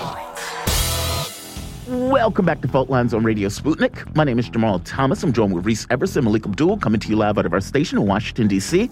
And I want to get to our guest, Mark Frost. Mark Frost is an economist, professor, consultant, drummer, Eagle Scout, Marine, capitalist, supertenarian, recovering libertarian, friend of the show. What's going on, Mark? How you doing this morning? I'm doing good. It's cold here in North Georgia. And It is cold here too. it's what, like, what, what is cold, degrees. Mark? I was going to say, define what, that. What's cold what's in Georgia, in North Georgia? 67. You're going to laugh at me. It's 31 degrees. Oh, oh no, okay. That's, that's cold. Wait, that's cold. No, yeah, that's cold in here. Cold, it's 38 It's here. about the same here. So, yeah. so I can say that's cold. That. Um, what's your high going to be today, though? Oh, probably 60 or something. Exactly, 67. Yeah, that's what I it's heard. It's about the same here. Yeah, so. it hasn't been too, too bad. Uh, Mark, I'm glad that you could join us. Um, there is all sorts of economic news that is not looking good for Joe Biden. I mean, for one, overwhelming majority of economists, I think, at one report, all of them, basically said a recession is coming. You have the public itself who says we're already in a recession by ma- large majority, and you have people who are basically blaming the Biden administration as he deserved to be um, blamed. And now they're talking about this price cap idea, and they're basically saying we want to get the gas price of gas around sixty bucks. Now, look, India, China, Brazil has already said no dice. We're not going to participate in it. Meaning half the world says we're not doing it. You have Rosneft, who's basically decided right here um, Russian oil, ma- um, oil major Rosneft is expanding its tanker chartering business in a bid to simplify oil deliveries to customers ahead of the EU sanctions, which include a ban on insurance. Meaning, okay, fair enough. You guys want to put through this ban stuff? Fair enough. We're going to supply these to people who want it. We're not going to participate in the price thing at all.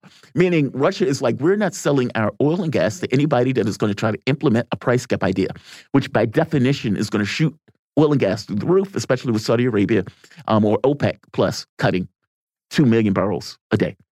So this seems to be either dead on its face or suicide, basically, where they're going to slit their own wrists. You sent me a text and it says the current US Treasury yield isn't just inverted, which is bad enough.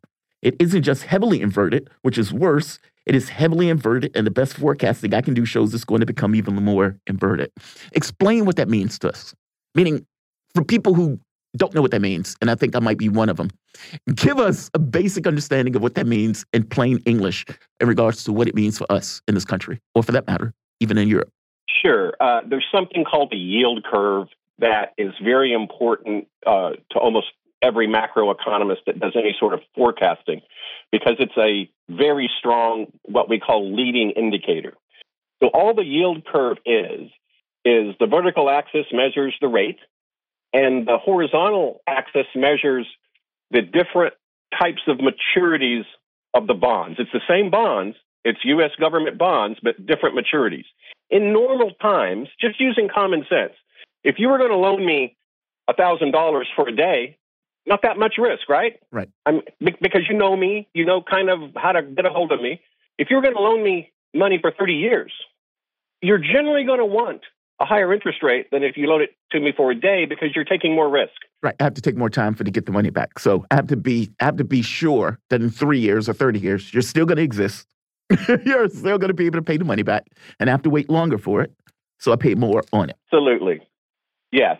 And so, uh, you know, so so basically, we expect because of we actually have a law of it in economics, the law of time preference. We assume a time preference is uh, positive. Time preference is just your willingness and ability to choose future consumption over present consumption. Because of the uncertainty of life, people generally have a positive rate of time preference, which means that the longer the maturity of the bond, the higher the return on that bond needs to be to bribe investors into purchasing those bonds for longer maturities.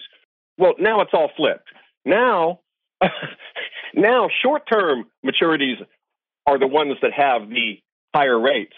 You can borrow cheaper if you borrow for 30 years. Now, what that the only explanation for that that makes any sense is that lenders of money and even borrowers of money are so uncertain ab- about the near future. Nobody knows exactly what's going to happen. What's this crazy administration going to do next?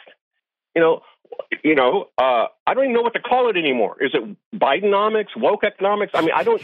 It's so weird. I don't. I, I literally don't even have a name for it. But time preference is the core uh, principle of macro macroeconomics. Um, my straw man I love to use in just about everything. Crackhead Bob. Right. very, very high rate of time preference. If you offered Crackhead Bob a million dollars right now or a billion in a year, Crackhead Bob's probably going to take that million, even though it's a giant return, even though it's a thousand-fold increase. If he if he waits a year, if he just puts his crack habit on on on the side, you know, for you know for one year, he can do crack for the rest of his life. Which is probably a short span anyway, right? I mean, unless your name is Biden. Crack for the rest of his life. Unless your name is Hunter. yeah, Hunter might. Uh, Hunter's probably the epitome of that. Uh, maybe we should have Hunter on and have him talk about that. Oh, we'd love to have him on. Yeah, he's more than welcome to come on to the show. We have all sorts of questions. But, but I guess that's the side thought. What's the longevity of a lifespan of a person? Yeah. Doing So, so it, okay. So the idea is that the curves are inverted. Under normal circumstances, in short term, you expect less. In long term, you expect more.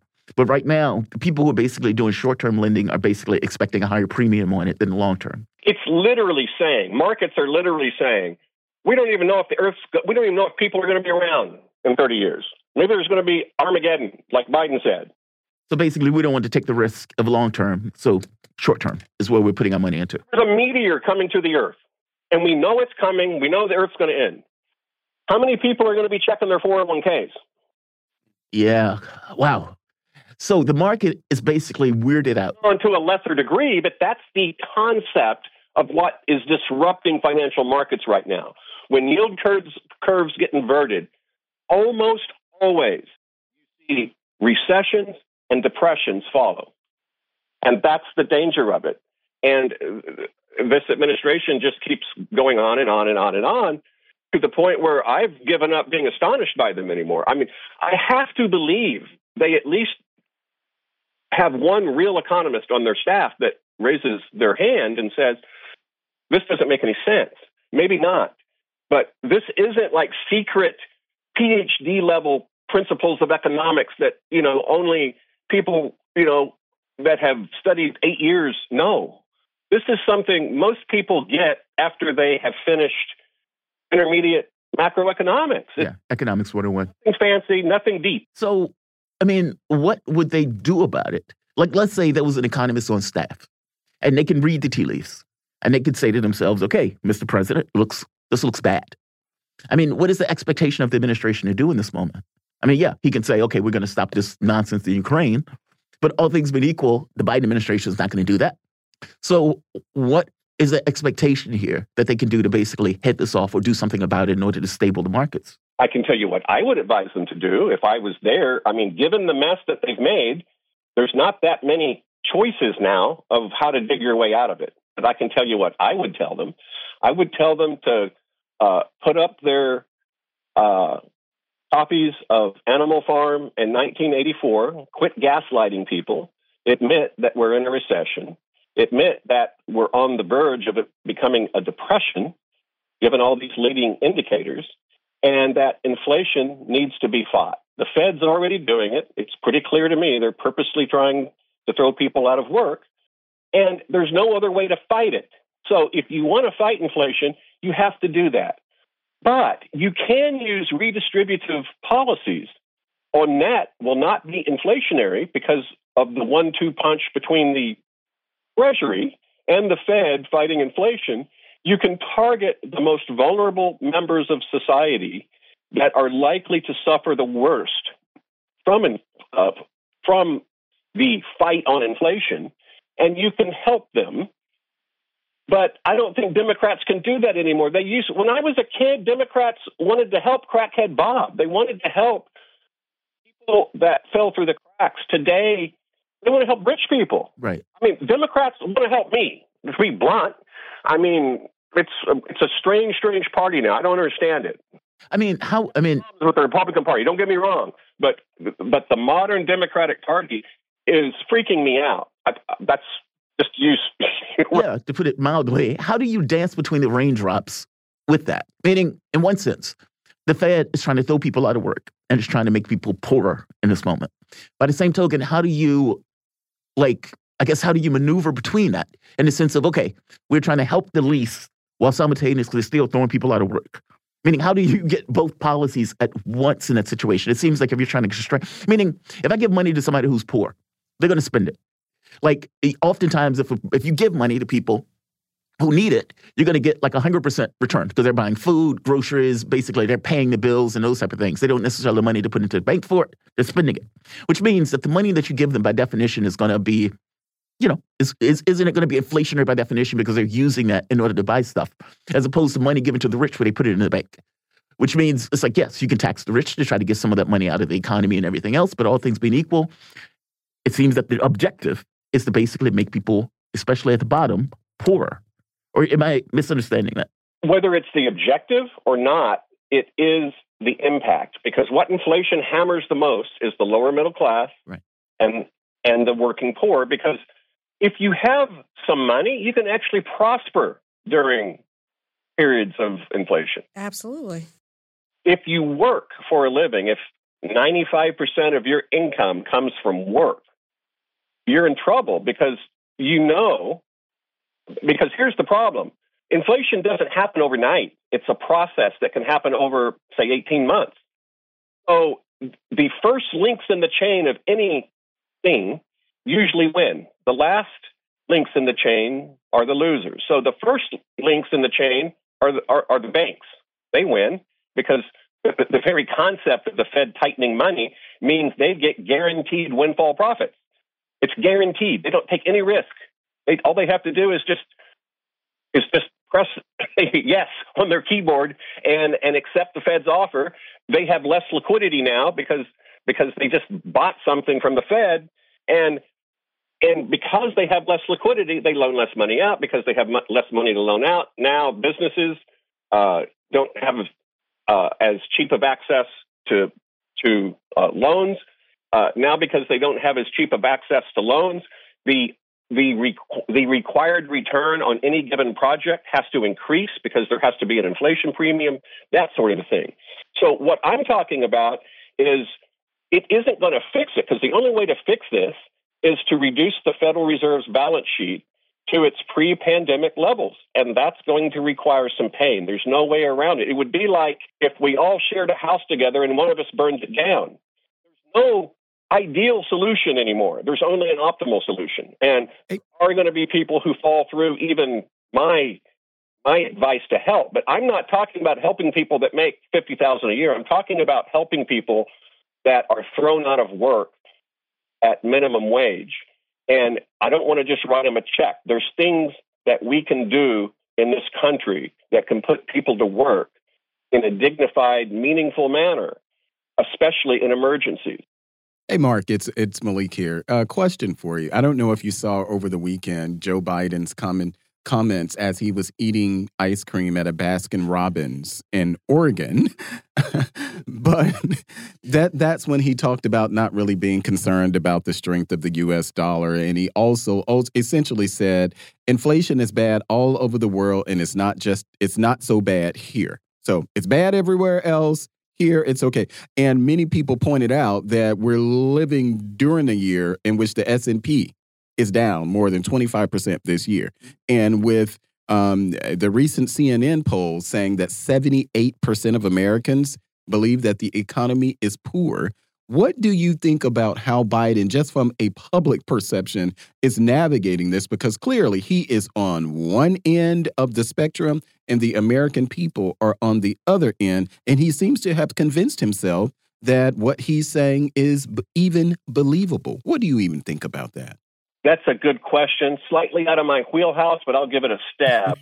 Before you answer it, Mark, I just want to point out that there's an article written in the Alzheimer's Association uh, um, weekly or monthly that talks about the power of ice cream for people with dementia. I just want to throw that out there for Malik. I think Malik wrote it. I but you you can it. tie you can tie your response to what you were saying as far as like the Democratic Party's position when it comes to the economy. So it doesn't have to just be on Biden. It's Biden is articulating, for all intents and purposes, the Democratic position and how they've handled this when it comes to the economy. Well, I will say this about the mainstream media, and it drives me crazy. They I scan the channels because I try not to watch just one channel when I'm going to watch, you know, television news. Smart. Because then you have a you know, then you end up, you know, having an echo chamber. I think it was MSNBC, and they were talking about what a great job Biden has done because of the strength of the U.S. dollar. I literally almost spit my coffee out. uh, comment to the commentator, uh, literally out loud, because I was just thinking, you idiot, do you not? The the strong dollar is nuking the rest of the world's economies. It's literally nuking it. China just announced just two days ago that they were going to float the yuan for a while. Everybody is suffering because of this strong dollar. And there's only one reason we have a strong dollar, and that's because of the central bank's tight money policies right now. They decided that the biggest infl- that the biggest threat was inflation, not unemployment. So that's a, that's something a central bank has to decide because what is economics? It's the science of tragic choices. And if you and if you value A, by definition, the opportunity cost is B. Yeah. Have your cake and eat it too. There's no free lunch. That's the that's that's economics in a nutshell. And so what bothers me about this administration isn't that I disagree with them economics wise. That's not unusual, right? What bothers me is they seem to not know what they're doing, and it doesn't instill confidence in the citizenry. I don't know about you. Do you feel confident in this administration? Oh no. I mean, but feel like there's even one person that cares about you know everyday Joe in their ability to name the 31 flavors, perhaps. I think your point is Cake. that during, let's say, an FDR administration, that they would have bought all of these people who basically are going to lose their jobs as a direct result of the Fed and what basically Biden's policies, they would put them on the work thing, meaning the federal government could create jobs and say, we're going to put these people on the payroll for these jobs. But I don't get the sense that the Biden administration is ever going to even consider something like that. Because they because this administration and it's strange, this administration doesn't seem to care that much about poor working people. And that doesn't necessarily mean you're broke. A poor working person, sometimes they own their own business. There's a there's a sandwich shop. It's a barbecue shop. They don't even have an inside seating that I go to. It's owned by a husband and a wife. And I don't think they're super wealthy. They own their own business. They're part of the working poor. Just because you have a business doesn't mean that you're Elon Musk. That's right. Yeah, you could be barely making ends meet with that business and just keeping the lights on. Um, I had a friend in New York like that. He owned this coffee shop, awesome coffee shop.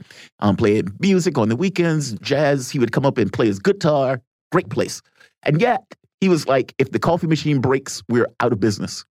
It was that close. Like the margins were basically that close. And so, no, to your point, um, Mark.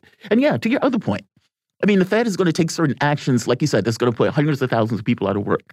The federal government has the ability to create jobs, even if it needs to pay people for those jobs and take a pay cut, meaning take a deficit on that. They can do that. The Biden administration, that is not in his wheelhouse. That is not in the way that he's thinking. The last time I heard Biden talk, he said something like, the American public is just going to have to deal with these prices for the foreseeable future for Ukraine. I mean, very clearly, like, I don't care what happens to the American public. It drives me crazy because I'm sick and tired of hearing that about the pandemic. It's there. That used to be the oh, Mhm. in a pandemic. Like, like if you if you stubbed your toe, well, we're in a Pandemic did it. You know, and now it just, you know, and now they've switched from that to Ukraine. The Ukraine, in and of itself, is not a massive supply shock for the United States. It just isn't. And let's talk about that. If I was on, if I had Biden's ear, Yeah. say that that they hire me as a consultant and they say uh, Vladimir Putin is the devil. We have to beat Russia. How do we do it? I'm going to say, okay, get out of Ukraine, go back to the Trump energy policies, drive the price of oil way down, become self sufficient again, and then we don't have to worry about it. But we're actually benefiting the people we claim we're trying to retard their efforts.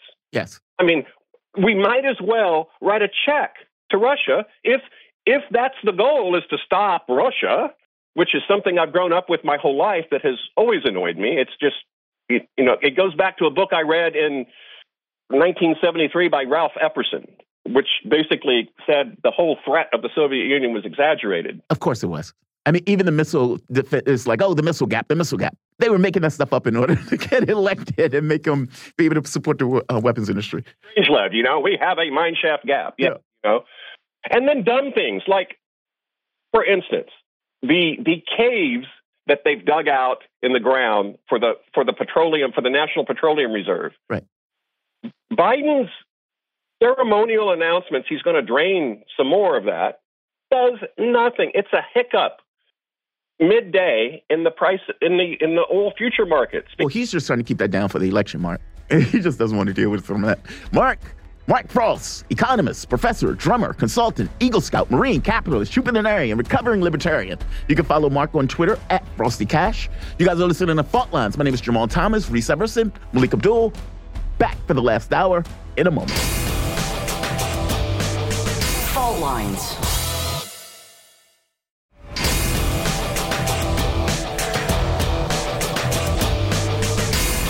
Fault lines. Live from the divided states of America, precipitously perched at the edge of this resilient and exploited globe. Welcome to your context lens for the American perspective. In the left corner, I'm your ever vigilant, your indefatigable political analyst, Jamal Thomas. I'm joined with Reese Everson, Malik Abdul. You guys are listening to Fault Lines on Radio Sputnik. You know what? There's something that Mark said that I absolutely love. This idea that, look, if people go in hard times, the federal government has the ability to create jobs for those people to do. Okay, we need to create an industry to beautify the country. Okay, we're going to have good jobs that are going to pay $15 an hour. That's what we're going to do as a government. We're going to hire people um, to get us through this period. That's not on the list. That's not on the agenda. Biden is not thinking twice about it. They're going to do what they're going to do, and they're going to lose all of these jobs in the process based on Biden's frankly, geopolitical policy. He's going to willing for us to suffer on that. I, I, I have a I have a different thought on that. as, a, So- as a Republican, I thought Yes. you'd be like, get out of here. We're not Yeah, creating any jobs. w- Yeah. Definitely during the era of um, FDR. FDR, Yeah. with the New Deal, you know, there was a lot of infrastructure projects, the That's right. roads, you know, many, you know, there were many government agencies We're like build the, the country. FHA that came out of that. Yeah. I think we're at a different point when our country, as far as the government's role Mhm. in creating jobs. So the government itself doesn't create jobs. What it does is a good example of that is through the infrastructure bill. It create it it funds projects that incentivize incentivize job growth. Let's so cut out the middle, man. Yeah, so but but it probably is not going to go back to the federal government itself, and I say that because I know that there is a downside to that. Particularly, I even um, imagine like here in Washington D.C., Yeah. Marion Barry, um, Oh, the God. former mayor, um, Right. He used D.C. government as essentially an employment agency, Right. And it became overbloated, unmanageable. Look, I'm not and- saying that there are negative consequences. I'm saying in a process where you're going to get all of these people who are losing their jobs And if you indeed want to incentivize people getting $15 an hour, meaning if Joe Biden himself want to incentivize $15 an hour, create the jobs that do it. Well, we can do, I, I, think we can do a lot around infrastructure. And unfortunately, even the bills that they passed, I mean, a billion, five billion, ten billion, that's not even enough. Right. If you think of the conditions of our roads yeah. and bridges it's like let's build our roads, let's build our bridges, let's build our infrastructure, let's make like sure people get free internet um, many, across many, many, many billions in order to do With that. $31 trillion Oh, we in it. debt. We Are you telling it. me that, like, God, man, it's so aggravating. We're You not spend- hurting for money. You spend $31 trillion on nonsense. Yeah. Nonsense. And you look around and you think to yourself, it's like, I spend a million dollars and then I go home and my house is trash. And, and we can have a Congress that that can approve almost what 60 billion now going to Ukraine. Yes! But when it comes to an infrastructure Oh, we can't- bill, we can't do we're that. limited till about 1.3 We have to be modest. Let's be modest. Like The a person same with a, billion, a million dollars living in an apartment. Yeah, yeah. It's like, where, where's my money? What did I use? What did I use this for? I win the lottery, and I'm still living in this trash part. It becomes that, thirty-one trillion dollars. God, every time I, win hear that lottery, number, I'm it's living on the road. Yeah, I'm just on the road. I, I made all this money as a rapper. Now I'm living on the road. I have no idea where the money went. It's that. It's just an aggravating thing. You mean your people are drinking lead? Yes. Your people are drinking water with cancerous chemicals in it? Yes. Your roads are trash? Yes. Your bridges are falling? Yes. $31 trillion. Where did it go? Yep. Where did it go? And we're not going to protest in the streets about it. That's the problem. It's really now. I am, but that, you know, Headlines. I'm Reese. willing to do it. All right. Yeah, headlines. Oh, I'm sorry. I, it's that number. That no, every time I, hear I- that I'll number, Protest. I'll protest, Malik. yeah. I'll protest. And in domestic news, a U.S. jury has acquitted Russian national Igor Danchenko, finding him not guilty on all four counts of making false statements to the FBI during the Trump Russia collusion probe. A Sputnik correspondent reported from the courtroom on Tuesday. On Friday, a U.S. federal judge dropped one of five counts against Danchenko, who in November pleaded not guilty to the charge of lying to the FBI about his role in the discredited Steele dossier, which allegedly co- which alleged collusion between former U.S. President Donald Trump and the Kremlin during the 2016 U.S. presidential election. This Tuesday, courtroom decision served as yet another blow to special counsel John Durham, who represented the prosecution in the case. The acquittal marks the second case tied to Durham's nearly three point three and a half year long investigation, which he has lost. The White House announced on Tuesday that U.S. President Joe Biden would take additional action to strengthen energy security, address the supply crunch, and lower costs. Biden said he was ordered ordering the U.S. Department of Energy to issue a notice of sale for 15 million barrels of crude oil from the Strategic Petroleum Reserve (SPR) in December the last of the 180 million barrels he began introducing to the oil markets in last in late March, following his announcement of a total boycott of Russian energy exports. However, the White House noted that the Department of Energy would be ready to move forward with additional significant SPR sales this winter if needed due to Russian or other actions disrupting global markets. The White House further noted that it would soon begin the process of refilling the SPR when prices are at or below about 67 or 72 dollars per barrel. But with OPEC crunching their numbers down 2 million a, uh, a day, we don't know when that will happen. The Waterkeeper Alliance, a worldwide network of environmental organizations focusing on clean water, recently determined that the majority of United States waterways were polluted with cancer linked forever chemicals. The agency conducted its analysis of U.S. waterways in May and July of this year, taking 228 samples from 114 different rivers and streams across 34 states and the District of Columbia. Researchers found that 83% of the samples were found to have PFAs at levels that were exceeding the federal limits, with 70% of those water sources detecting the most dangerous kind of chemicals, PFOs and PFOAs. This needs an overhaul. The United States welcomes Elon Musk's statement that he will continue to fund the Starlink satellite internet service in Ukraine, according to Assistant Secretary for European and Eurasian Affairs, Karen Donfried, on Tuesday. We have seen Starlink playing great difference for Ukraine providing that internet access, and we certainly welcome Elon Musk's comments that SpaceX is willing to continue to fund the provision of Starlink to Ukraine. Donfried told a briefing. SpaceX CEO Musk recently requested the Defense Department to help pay for the Starlink services, which are currently providing provided to Ukraine at a loss to his company. Ooh, tax break and a handout. Go ahead, Mr. Musk. Talk about socialism. In international news, socialism. He's a private. The guy's a billionaire. Socialism. In international news, he's the biggest welfare queen in, of all. I feel you. I feel you. The Ukrainian military told the Russian security services that the Kiev regime has formed police detachments for clearing and filtration at territories it intends, it intends to occupy. A Russian security service officer told Sputnik. The official also indicated that training at courses that have started are to be carried out according to the standards and methodology of the U.S. armed forces undertaken in Iraq and Afghanistan. According to information received from a source in the armed forces of Ukraine, Ukraine's military and political leadership is preparing to regain control over the lost territories, the source said. Police training for filtration and clearing of territories is carried out in line with U.S. Army standards using methodolo- methodology, materials compiled by the U.S. military. Israeli Defense Minister Benny Gantz canceled a call with his Ukrainian counterpart, Oleksiy Reznikov, without any explanation. Ukrainian ambassador to Israel, Yevgen Korniychuk has said in an interview with local media the ambassador expressed deep disappointment by Tel Aviv over the move. They did not provide an explanation for the cancellation. Going forward, I don't think our defense minister will be in contact with Gantz, Korniychuk said.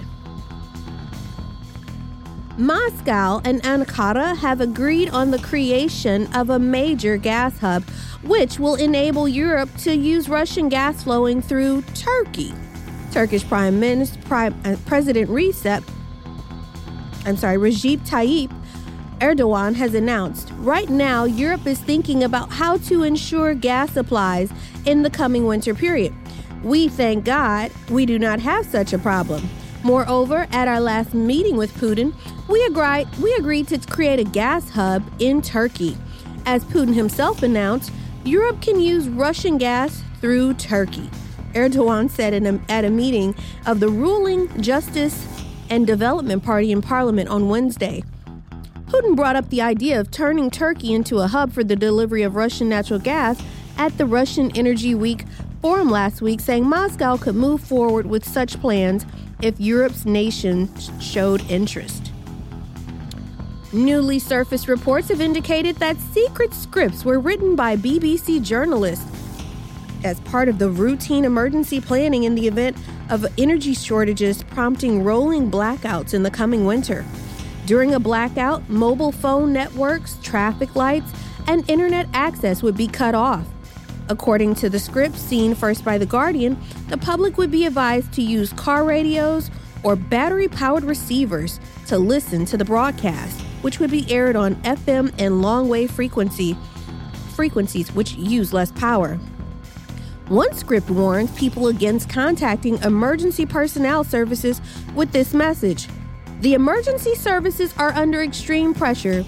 People are being advised not to contact them unless, unless absolutely necessary. Because during a blackout, if your mobile phone and traffic lights don't work, I'm sure that there will be many instances of it being absolutely necessary to contact the police.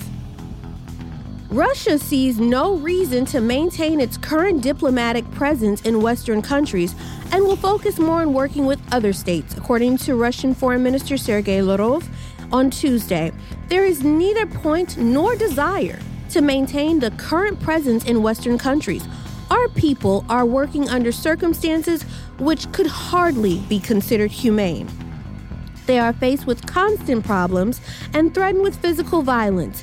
What is most important is that there is no work to do since Europe decided to shut off from us and stop any economic cooperation, Lavrov said at the meeting, with university graduates admitted to Russia's diplomatic service. Saudi Arabia is willing to join BRICS, South African President Cyril Ramaphosa stated after meeting with Crown Prince Mohammed bin Salman on Monday. The president, who concluded his state visit to the kingdom, underlined that Saudi Arabia joining BRICS would mean a significant change in the countries that form the bloc. The BRICS nations are going to be meeting in a summit next year under the chairship of South Africa, and that matter is going to be under consideration, the president said. On this day in history, in 1926, Russian Politburo throws out Leon Trotsky and his followers. In 1943, streptomycin, the first antibiotic remedy for tuberculosis, is isolated by researchers at Rutgers University in New Jersey. In 1987, Black Monday. The stock markets around the world crashed, including the Dow Jones Stock Index, which falls 508 0.32 points, or 22%, four and a half times the previous daily record. In 2015, U.S. scientists from the University of California find evidence of life on Earth may have began 4.1 billion years ago, 300 million years earlier than previously thought. Well, that's fascinating. And those are your headlines for Wednesday, October the 19th. And you are listening to Fault Lines on Radio Sputnik. Right on. All right. So we're going to take a break for a moment. Yes, I've got my coat on. It's cold in here. Um, we're going to take a break for a moment. And we're going to come back. We're going to talk about the Igor Danchenko case with the one and only Ed Martin. We haven't been able to get Martin on for a while. So it's good that we got. You guys are listening to Fault Lines. My name is Jamal Thomas, Reese Everson, Malik Abdul. Back in a moment. Fault Lines.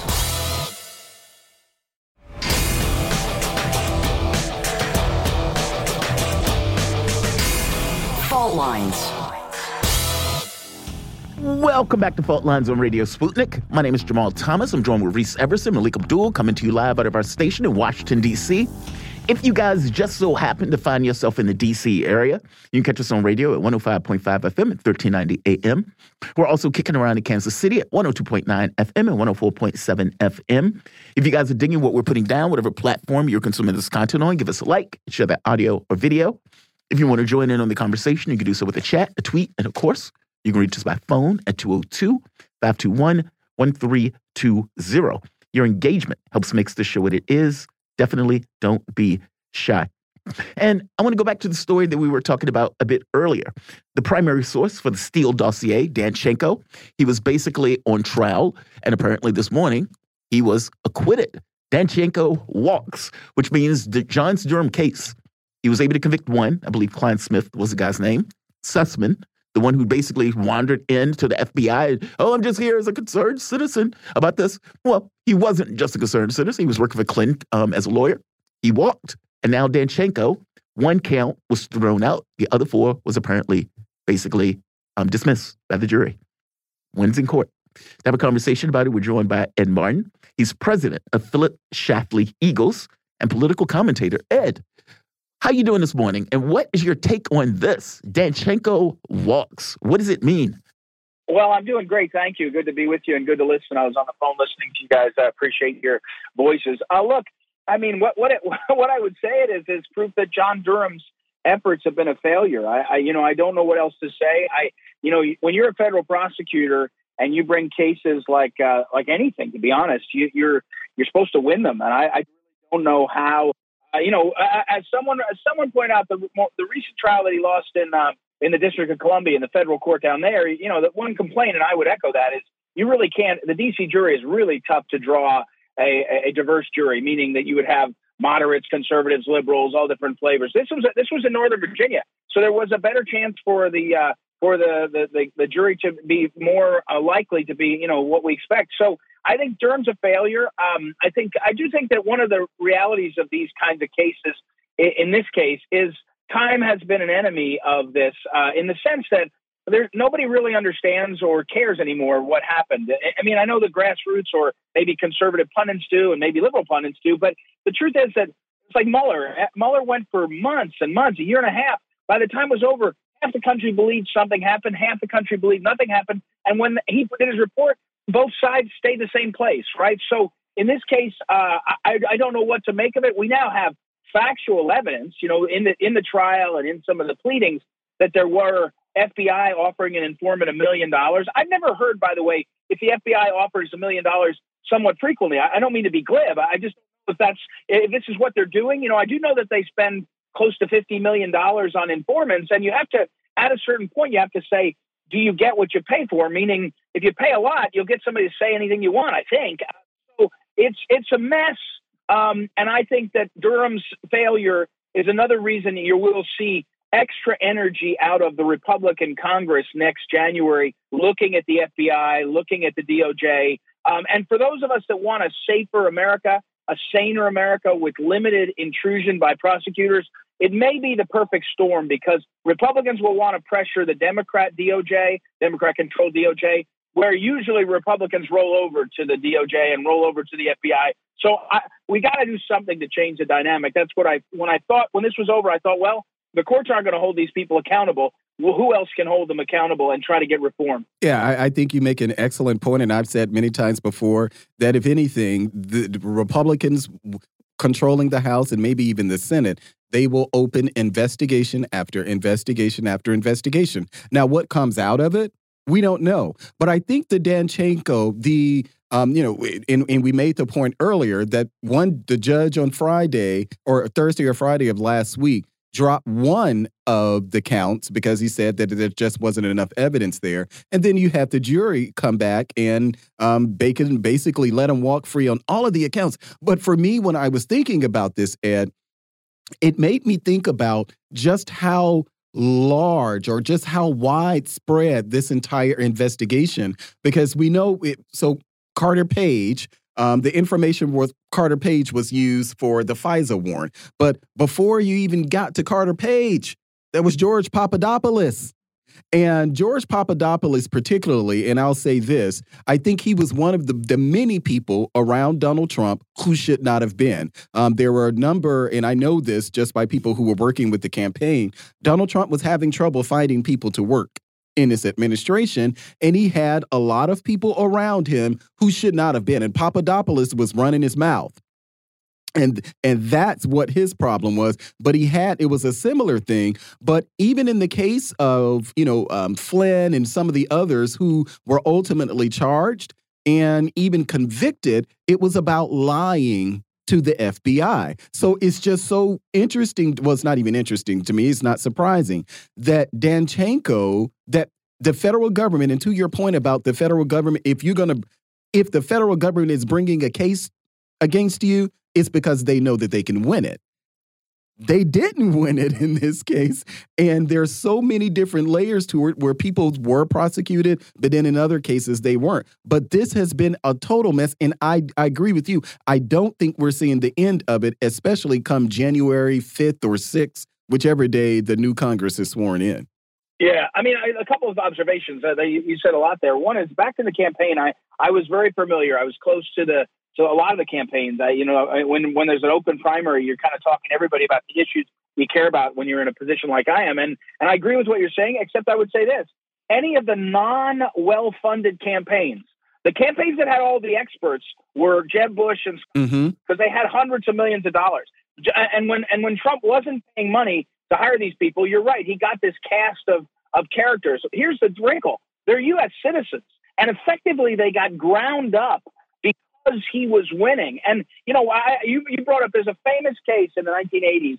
Uh, the labor secretary for Reagan is named Ray Donovan. Ray Donovan finished his case. He was acquitted of, of uh, corruption charges based on his uh, uh, construction business. And when he was done, he was on the steps of the courthouse and he famously was asked, How do you feel? And he said, Which office do I go to to pick up my reputation? I mean, you know, these people had their lives destroyed by a system that ground them up. And now, my second point on your comment Here's the danger. yes, it is true that Republicans, I, by the way, they will win the House and the Senate. It's, it's a landslide like we haven't seen since 94. And by 94, I don't mean 1994. I mean 1894. We can talk about that in a minute. But it's so when you have a Republican Congress, guys, the real problem is you'll get grandstanding Republicans who want to bang on the desk and yell about Benghazi as an example and do nothing, right? Bang on the desk and yell about FBI abuse and do nothing. What we need is to marshal the forces of distrust by Republicans and a sitting Democrat DOJ and get protections for we the people going forward. More transparency, more real uh, reform of these people and the actions. Because let's do it this way.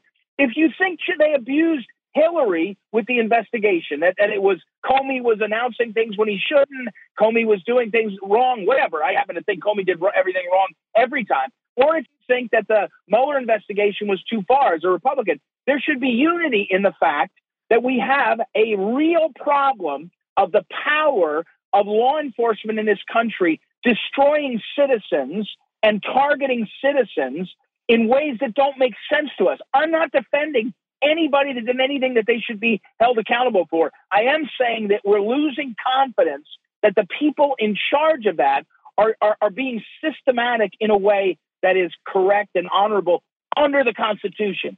So I, I, hope we'll see real reform. My fear is we'll see grandstanding. Fox News will have sound bites and make Jim Jordan a hero. I, I don't need another damn hero. I need real change in the FBI. I don't need to hear Merrick Garland. Merrick Garland will be bumped out. By the way, when they lose, Merrick Garland will be moved out, and you'll either have Lisa Monaco or Sally Yates be the new, that you know, a woman attorney general. Biden will do that shtick, and then they'll be going after people. I don't need Sally Yates being um, uh, thoughtful on CNN. I need real reform of her department. Period. And that and that is the difference. And you that is such an excellent point. And you're you're where I am with this. I need reforms. I don't need payback.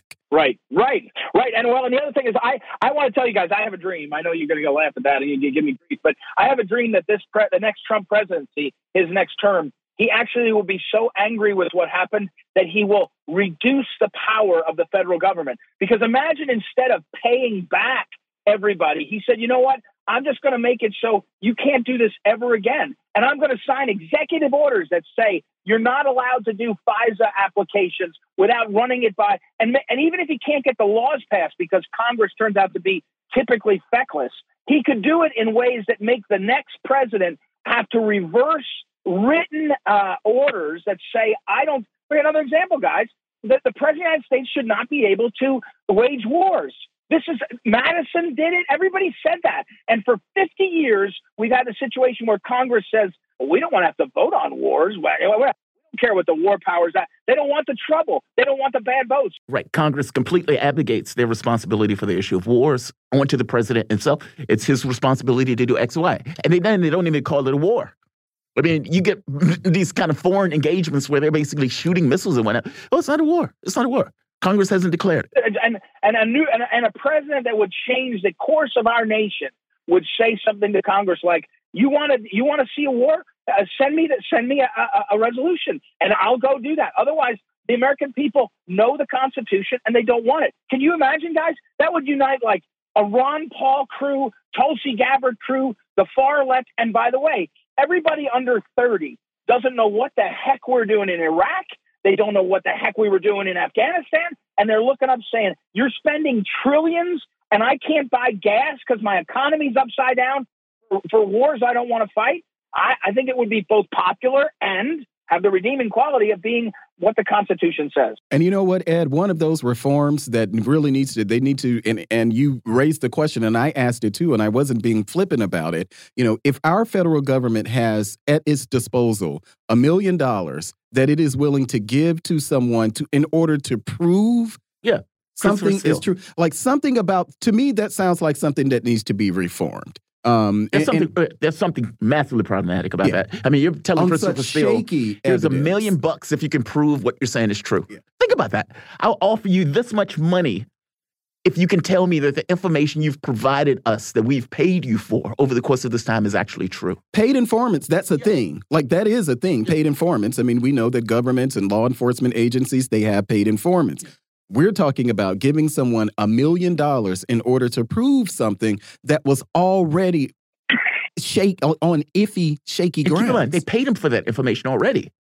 Meaning, I'm giving you money for something. Okay, thank you for it. Okay, now I'm coming back to you. Hey, I'll give you a million dollars if you can prove what I just, what you just gave me was And true. with Dish- Danchenko, sure, you lied. Yeah. But we're still going to pay you. 2020. Uh, I look, I, I think, and and and guys, you know, we're- the old saw it's so easy. You know, was it Lord Acton? Uh, power corrupts, absolute power corrupts. Yeah. absolutely. One of the problems with the secrecy and the and the power of the FBI and others is they just they've gotten drunk on the power and they and they and they you know a lot of us would have said ten years ago I probably would have I think I would have I would have said maybe twenty would have said you know what? If guy's an FBI agent gal's an FBI agent they're the, they're the highest quality. These are people of integrity of seriousness. You know you know they're going to do their job. Now we, we are reminded they're human right? And they're human. And when they have power and absolute power we end up with this massive corruption. And again it would be one thing if it was okay, we got a couple hundred extra extra agents. No, we have the NSA and, and we have the technology snooping in all of our lives. Right. So it, it becomes very easy to say, just find me the person and I'll find the crime. Because every American that that files tax, Right. you know, Yeah. it and they can say, "Oh, what's that right there?" Or everybody who goes on a highway and goes too fast to break a law. My point is, there's a there's a part of this where our system was was working because we had limits on it, and right now because of secrecy and and, and lack of transparency, it's like guys, I go back to it. It's like Ukraine. Whatever the reason why we sent fifty billion dollars, it's now known. Nobody watched the money, so at least half of it's missing. Yeah. billion dollars, right? We spent a t- couple of trillion dollars in Afghanistan and Iraq for what? Trillion. Well, seven, what, seven trillion? Two hundred Iraq? million every day for 20 years. Yeah, seven trillion in Iraq, or eight trillion, how much ever they call, so and another two trillion in Afghanistan.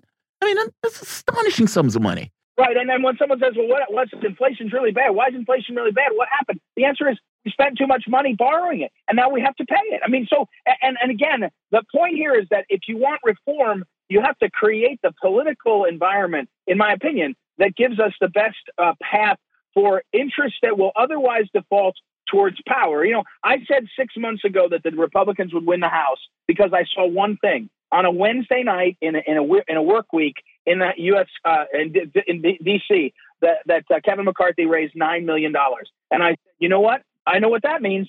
K Street's buying real estate. You know, the lobbyists are buying real estate in the speaker's office. That's how you know. So now you say, okay, but what do you? How do you set up the dynamic? Hopefully, Kevin McCarthy, speaker, is going to be having to listen to the conservatives, the new members who want real reform, and then the wild card over the top is Trump's going to be running for president. So what Trump asks for is going to be something McCarthy has to do also, or has to at least react to. And so you, you're, you, we have a we need to create the space where. And one thing I'll tell you guys that really pisses me off. I'm sorry to be blunt. Is used to used to be able to count on liberals, real good old fashioned liberals, uh, to be good on civil liberties, and and they're just gone. Not anymore. Uh uh not anymore. AC Not anymore. and all these groups are gone.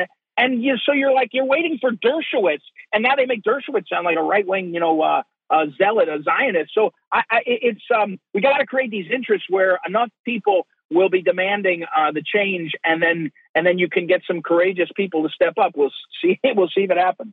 Let me ask Hey- you this. So is that the end of Durham's case at this point? I mean, this idea of being able to squeeze one witness to get to somebody else higher up. It sounds like the end of it. Yeah, I think uh, again because it's all secret. You know, another damn another stupid special counsel that we have no idea what the heck it means. I think you're right. I don't know where he goes. Uh, I don't know whether we hear an announcement like you know next Tuesday that I'm folding up shop. Um, I imagine when uh, with, with, the reality of even with a special counsel inside the Department of Justice, you know, he's the U.S. attorney in Connecticut still. I think you know that the pressure is to to get, uh, I- you know, I'm sure to get out of that so he can get on with the regular, you know, work. They want it to disappear. I don't know if we'll hear that though. I don't know. There may still be things that they're, but it, I don't think it's moving on up. To your point, I don't think it's, uh, I don't think it's obvious that it's going to get somebody bigger or something. Now, again, even he would be waiting now um, till after the election. I mean, he got the trial date set, but he wouldn't announce anything by tradition uh, until after the election. So maybe there'll be something in late November, December as a sort of wrap up cases, but I don't know what it would be. I agree with you. To be over. So, Ed, what's next for Danchenko? What do you see next for him? Is he writing a tell-all book? What's going on here? Yeah, I think he finds his. I, I, I don't. I have to admit something. I don't know his background, um, whether he came to that position with some sort of uh, academic credentials or something. But um, I suspect he'll find the space to be, you know, lionized within, you know, on the on the left or the center left, and they'll say, "Oh wow, write a book on this or whatever." Now he may just disappear in terms of that may not even be helpful for him. But I I don't know. Um, I don't know what would. It feels like he's not a character that the left, you you know, in the media uses as much. I don't know if it's a clean um, because they'd have to talk about some of the actual details of it. Even if he wasn't convicted, they still have to end up talking about sort of sordid details. So uh, he may just fade away a, bit. I mean, you know, uh, again, I'm not to get on a soapbox. Uh, you watch these people like John Brennan, an admitted liar, you know, admitted liar to the Senate, trotted out to say things definitively that he knows true. You know, you just shake your head and say, how does this? How how how can people that have any sense of uh, of of decency do this, and yet here we are. So I guess I can't predict on uh, on uh, Danchenko's next. So so Ed, so so you're saying that um, Danchenko, the media won't use him like a Michael Avenatti? Are you who who they were saying should run for president? Are you saying that? Isn't he locked up now? Uh, is he still locked up? I bet he was. Yeah, he got sure. convicted. Yeah, yeah, he's still locked up. Yeah. Yeah.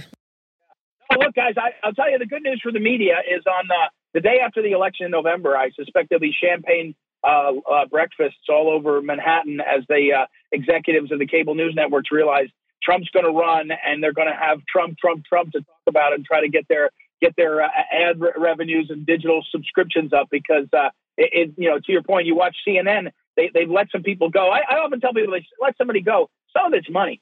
I mean, some of those people were highly paid that they're letting go. It's it's a matter of being able to trade out somebody who's making you know six figures and pay somebody you know five figures, and and so. But I, I do think that the media is searching for meaning, and uh, you know, I, what happens if if Elon does get um, Twitter finalized? Do the does Twitter let Trump back on? I, I got to think it does, and then that's a free for all. Um, and then the cable news picks up with Trump, Trump, Trump all the time. And I would bet by uh, Christmas, guys, I'll keep making news that they will indict uh, Donald Trump uh, either probably in federal court in Virginia or D.C. Um, and you know the, the, the, attorney general of, of, New York will also do so probably, but she's her case is less uh, interesting, I think. Well, it's civil; it's not even a criminal case. Yeah, that's right. Exactly. That's it. But she well, she'll find she might find something to who knows. But uh, it will go on and on and on. And for the next two years and maybe six years, it'll be Trump, Trump, Trump all the time. I'm I'm tired already. I mean, I, you guys know I love Trump. I love his policies, but I'm exhausted. Trump exhaustion syndrome has always been more troubling to me than Trump derangement syndrome. You know, you can see TDS from a mile away. TES is more uh, uh, is more more of a an energy uh, uh drain. You know what? It, it, so one of the things that concerns me at is we're we're living at a time where we're so politicized that we're willing to allow or just kind of stand by and say nothing when our systems, when our government, our law enforcement, when when they're being weaponized. And we're not willing to call it out because if it's a, if it's happening to a Democrat, Republicans won't say anything. Um, if it happens, you know, in the same thing that happens in the reverse, when at the end of the day, as you said, even talking about Danchenko, like we're all American people. And so our governments shouldn't be used in that way. I said the same thing. And of course, you know, as as a Republican, I got a lot of pushback when I was trying to say, hey, you may not like Donald Trump, but you can't tell me that something is not wrong or or nefarious. There's nothing nefarious about the you know federal agent showing up to raid his estate. And as of today, the sense of not the sense of urgency, the urgency that warranted them showing up at Donald Trump's door, we still have nothing out of that. And it was such a national security threat where they had to literally raid his estate. It's okay. We should be able to say whether it's a Republican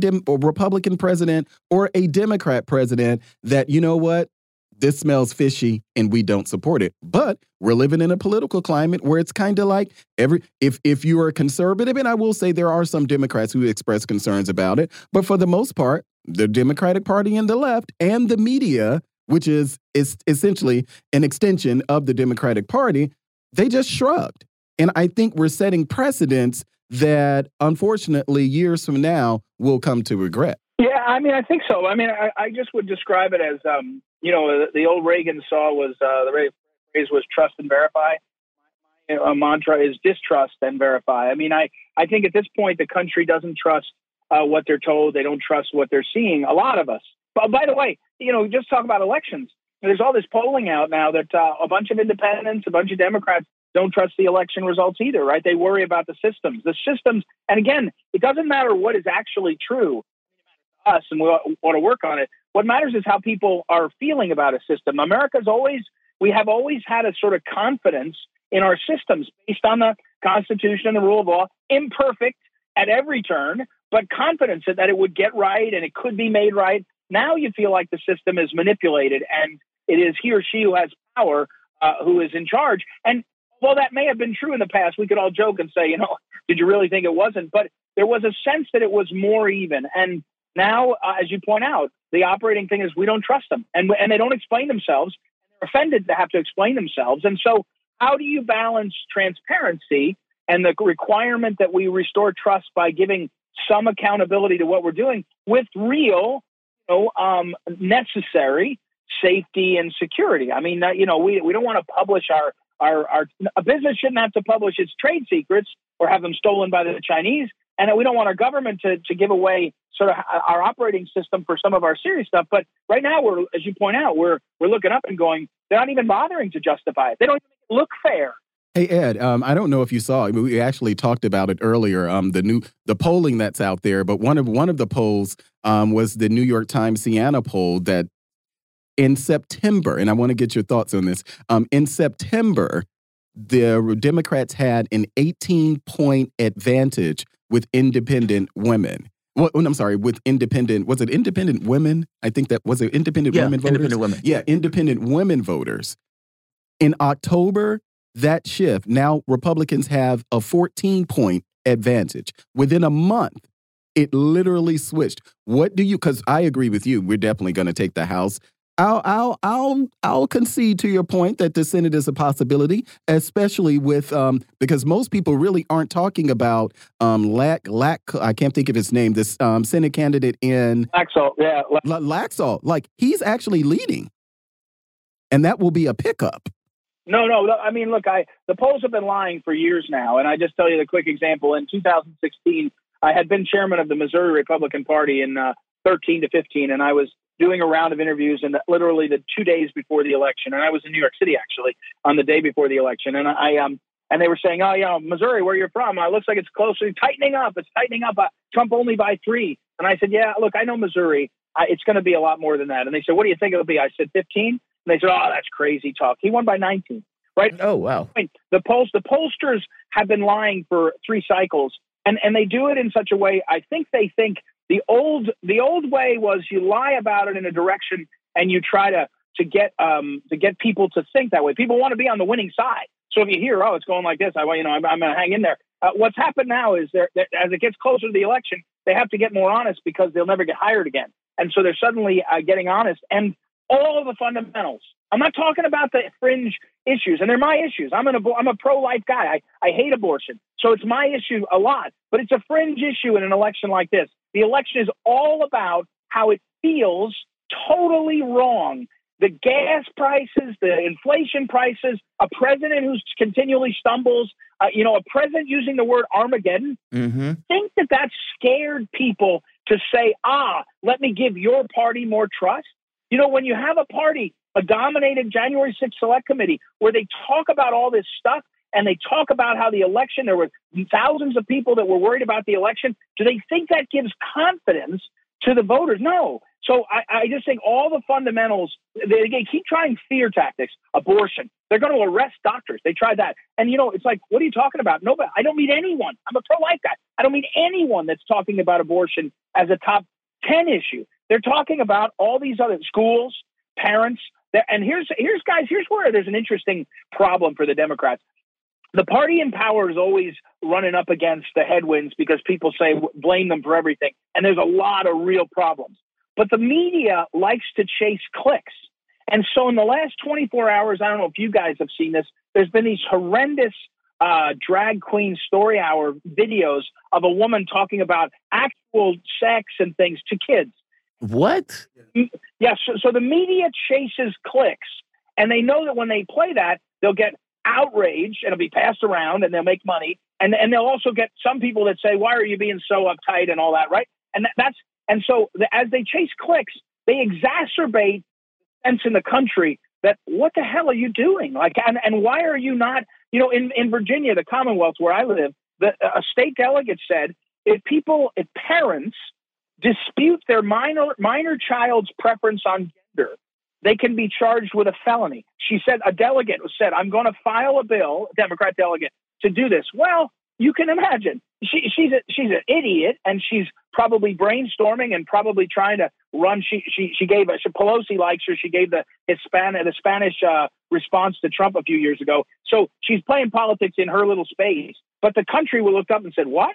You're going to put parents in jail if their kid comes home and says, you know, my kid comes home every other day and says he, he wants to be a fireman or wants to drop out of high school or whatever, right? I mean, and you say, go to your room and do your study, you know, and eat, eat your macaroni and cheese. And they're going to put parents in jail for something like that. That kind of hot button pop is driving people crazy. And I think the Democrats and the media don't realize you're sort of exacerbating the wave. If I was a Democrat, I'd want the election to be today. Because if you get five more weeks of this, four more weeks of this, three, I guess three, you, you, you, this is going. I'm telling you, guys, it's going to be like we haven't seen in a very long time. One, Look, you, you and it sounds. I, I think what you're living in is is this fanciful world. I'm almost tuned. I'm almost inclined to play.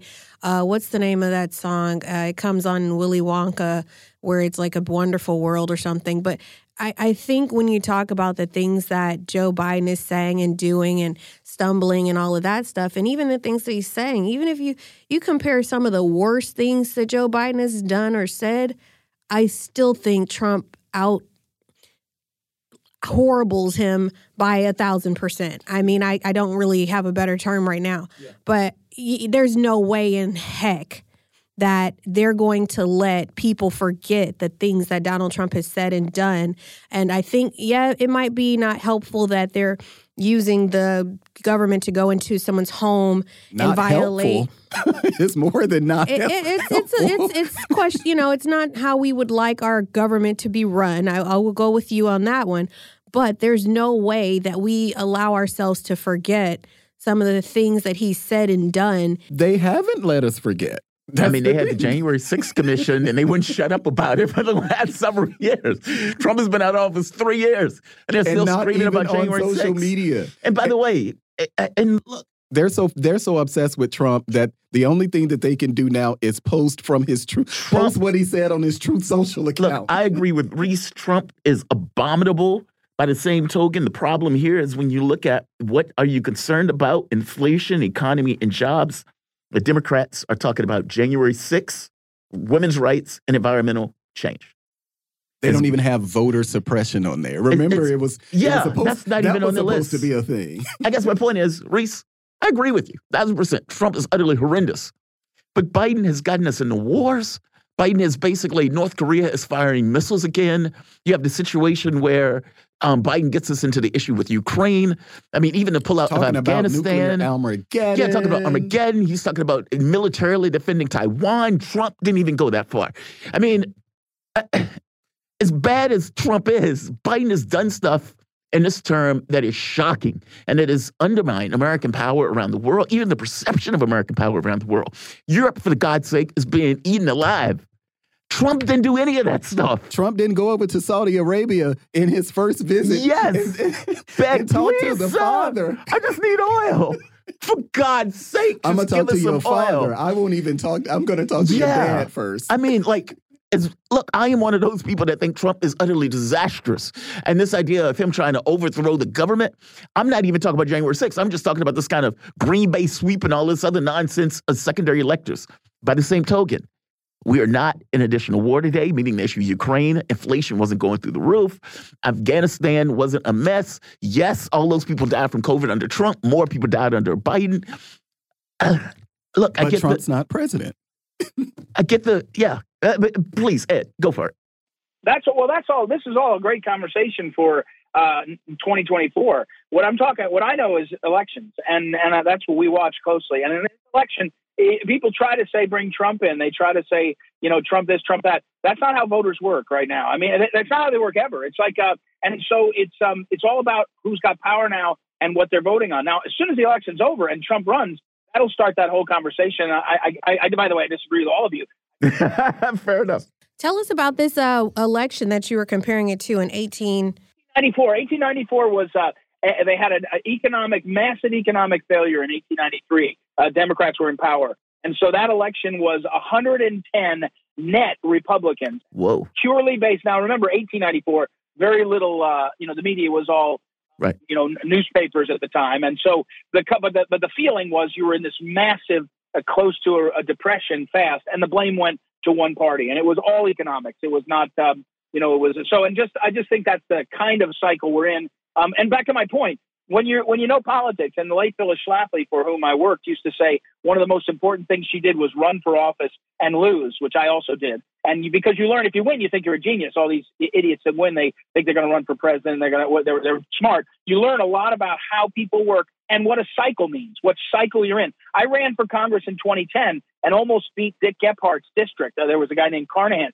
I just it was the right cycle, and I was a good candidate, but it was the right cycle. I ran in 2012 when Obama was uh, up for reelection, I was the attorney general nominee, but Obama was the top of the ticket, and the bottom fell out on all of us, right? I mean, so it's when you run right now in an off year election like we're in, with the heightened attention and the speed of clicks, you just have growing uh, a sensibility that the Democrats are to blame. And no matter how hard you yell abortion or Trump, you won't change that part of it. I, as soon as the election's over and we're talking about 2024, sure, it, will be a Trump conversation.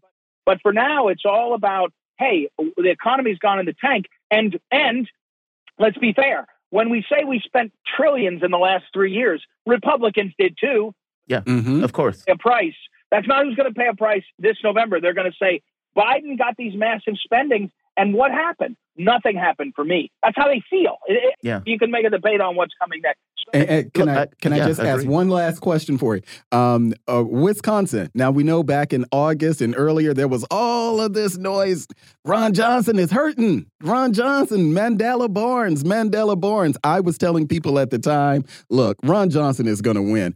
Well, first of all, do you agree with me that he's going to win? And if so, like, what do you think the margin will be? Because I think that it's going to be pretty decisive.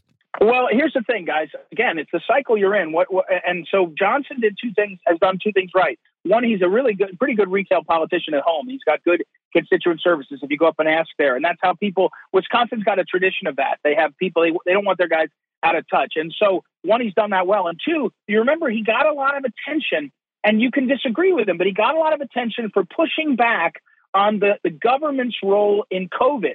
And it put him in a position where he was sort of against Trump for a bit, mm-hmm. against Biden, and that's a good. It was a good turned out to be a good spot to be in.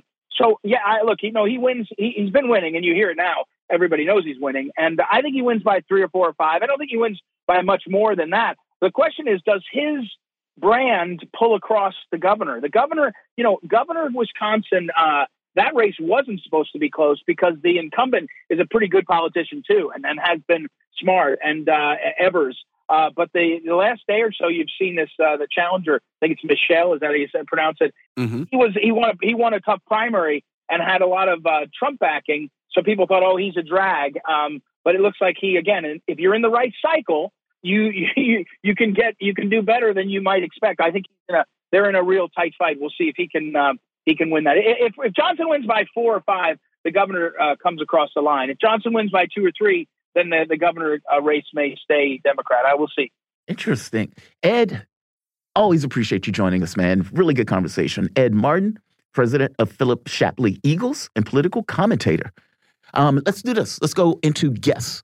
I mean, not guests, but callers. Let's go into callers. So the number is 202 521 1320. That is 202 521 1320 interesting interview. I mean, interesting conversation. You say, I disagree with all of you. So, fair enough, right? Yeah, no, he lives in the world. I, the song I was trying to reference, In a World of Pure Imagination. Yeah. yes, that's where Ed is living right now. But he's no way. absolutely I mean, right. I got to be honest, though. Is he wrong? Like when you're looking at Trump, like thousand percent agree with you. Donald Trump is appalling. I mean, it, it, and whether I agree with this first, um, first, what is it? Um, uh, what is it called? First Uh, step back. No, the, the first um, impeachment Mhm. nonsense. Mhm. Second one, earned.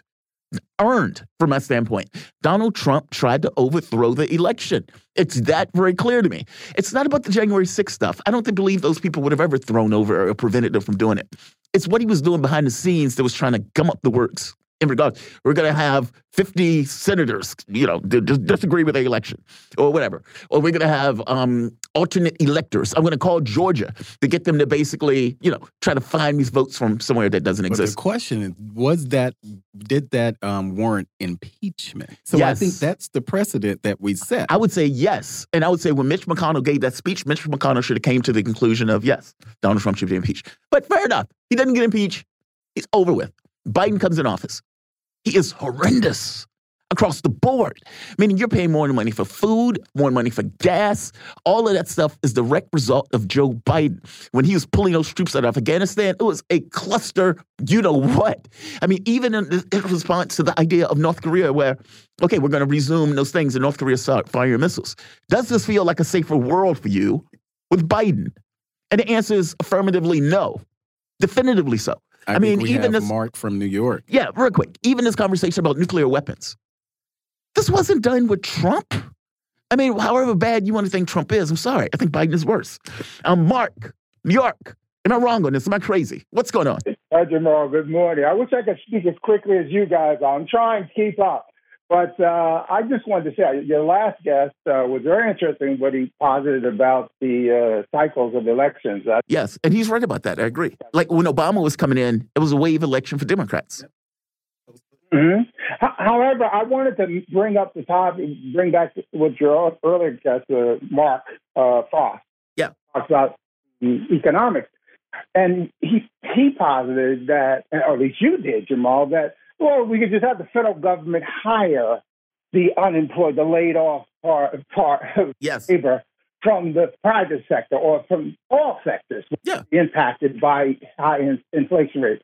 That will not happen, and that's contrary to what will take place because the federal government, when we're talking about deficit, and and and the federal deficit being the deficit being twenty three trillion dollars, or actually thirty one trillion dollars, um, that's an accumulative debt of budget that of overspending by, as he said, as your other guest um, uh, said, of spending over the years of both both, both administrations. Right. And the sad part about this is also the cycle of accumulation of debt and spending that started from 2008 under quantitative easing.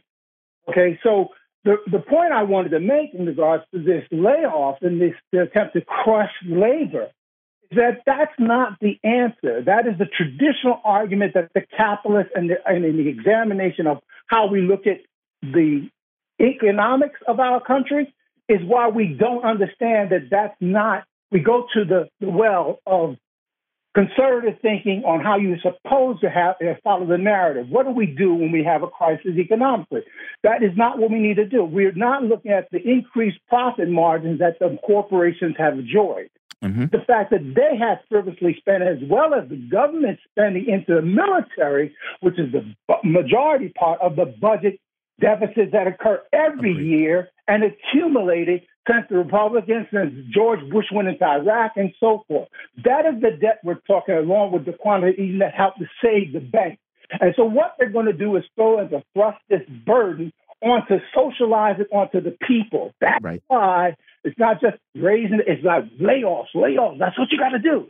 They're not telling you, no, we need to cut down the profits, and we need, and, and they are going to. The monetary squeeze with the interest rate increases to take out the liquidity, to take out all this floating money Right. short term interest rates. That's why the inversion curve has occurred to allow to stop the speculative notions of what the corporations are doing and buying back their stocks at cheap prices, as well as cashing out um, billionaires and oligarchs cashing out so they can get out of the party. They know what's happening. And then you get calamitous judgment by Biden, and he walked into a bad situation, but he created it Yes. exacerbated the problem because of lack of diplomacy. He is bluster and the idiot that he is. Yes. That part is that we can't lionize uh, Donald Trump in this case. Oh, I'm not lionizing Donald Trump. I'm just pointing out that Trump didn't do that stuff. Like, meaning, if you put in a situation where you have two positions of the world, you have one guy that is calamitous, is corrupt, and yeah, tried to overthrow the government, and the other guy that increased the amount that you're paying for fuel, food. You've created a situation where your country is positioned at war, meaning you're in conflict with a nuclear powered nation and you continue to push this forward. You're eating through Europe, which is your main um, people who are basically backing you up. What's taking place with Europe today? All of that stuff is directly related to Joe Biden's policies. Trump didn't do any of that. That's not me lionizing Trump. I consider him, you know, a buffoon. By the same token, how am I to regard Biden in this situation with the situation he's created? But I'm saying the duopoly in the situation we're facing, the tragedy is that we are so dumbed down in this problem of two party system that doesn't work. Both of them are serving one master. Agreed. Oh. Thousand percent agreed. I'm just saying, right now, the president that's in office is creating all sorts of difficulties and problems for this country. That's all I'm pointing out. Mark, thank you for this brave. We'll get for you tomorrow. Look, I want to thank our producers. I want to thank um, our engineer, Reese Everson, Malik Abdul. My name is Jamal Thomas. I want to thank all our callers, all our listeners, radio or online. You guys are listening to Fault Lines, Radio Sputnik, Over the Hump, back in the morning. Have a good one, guys. Fault Lines.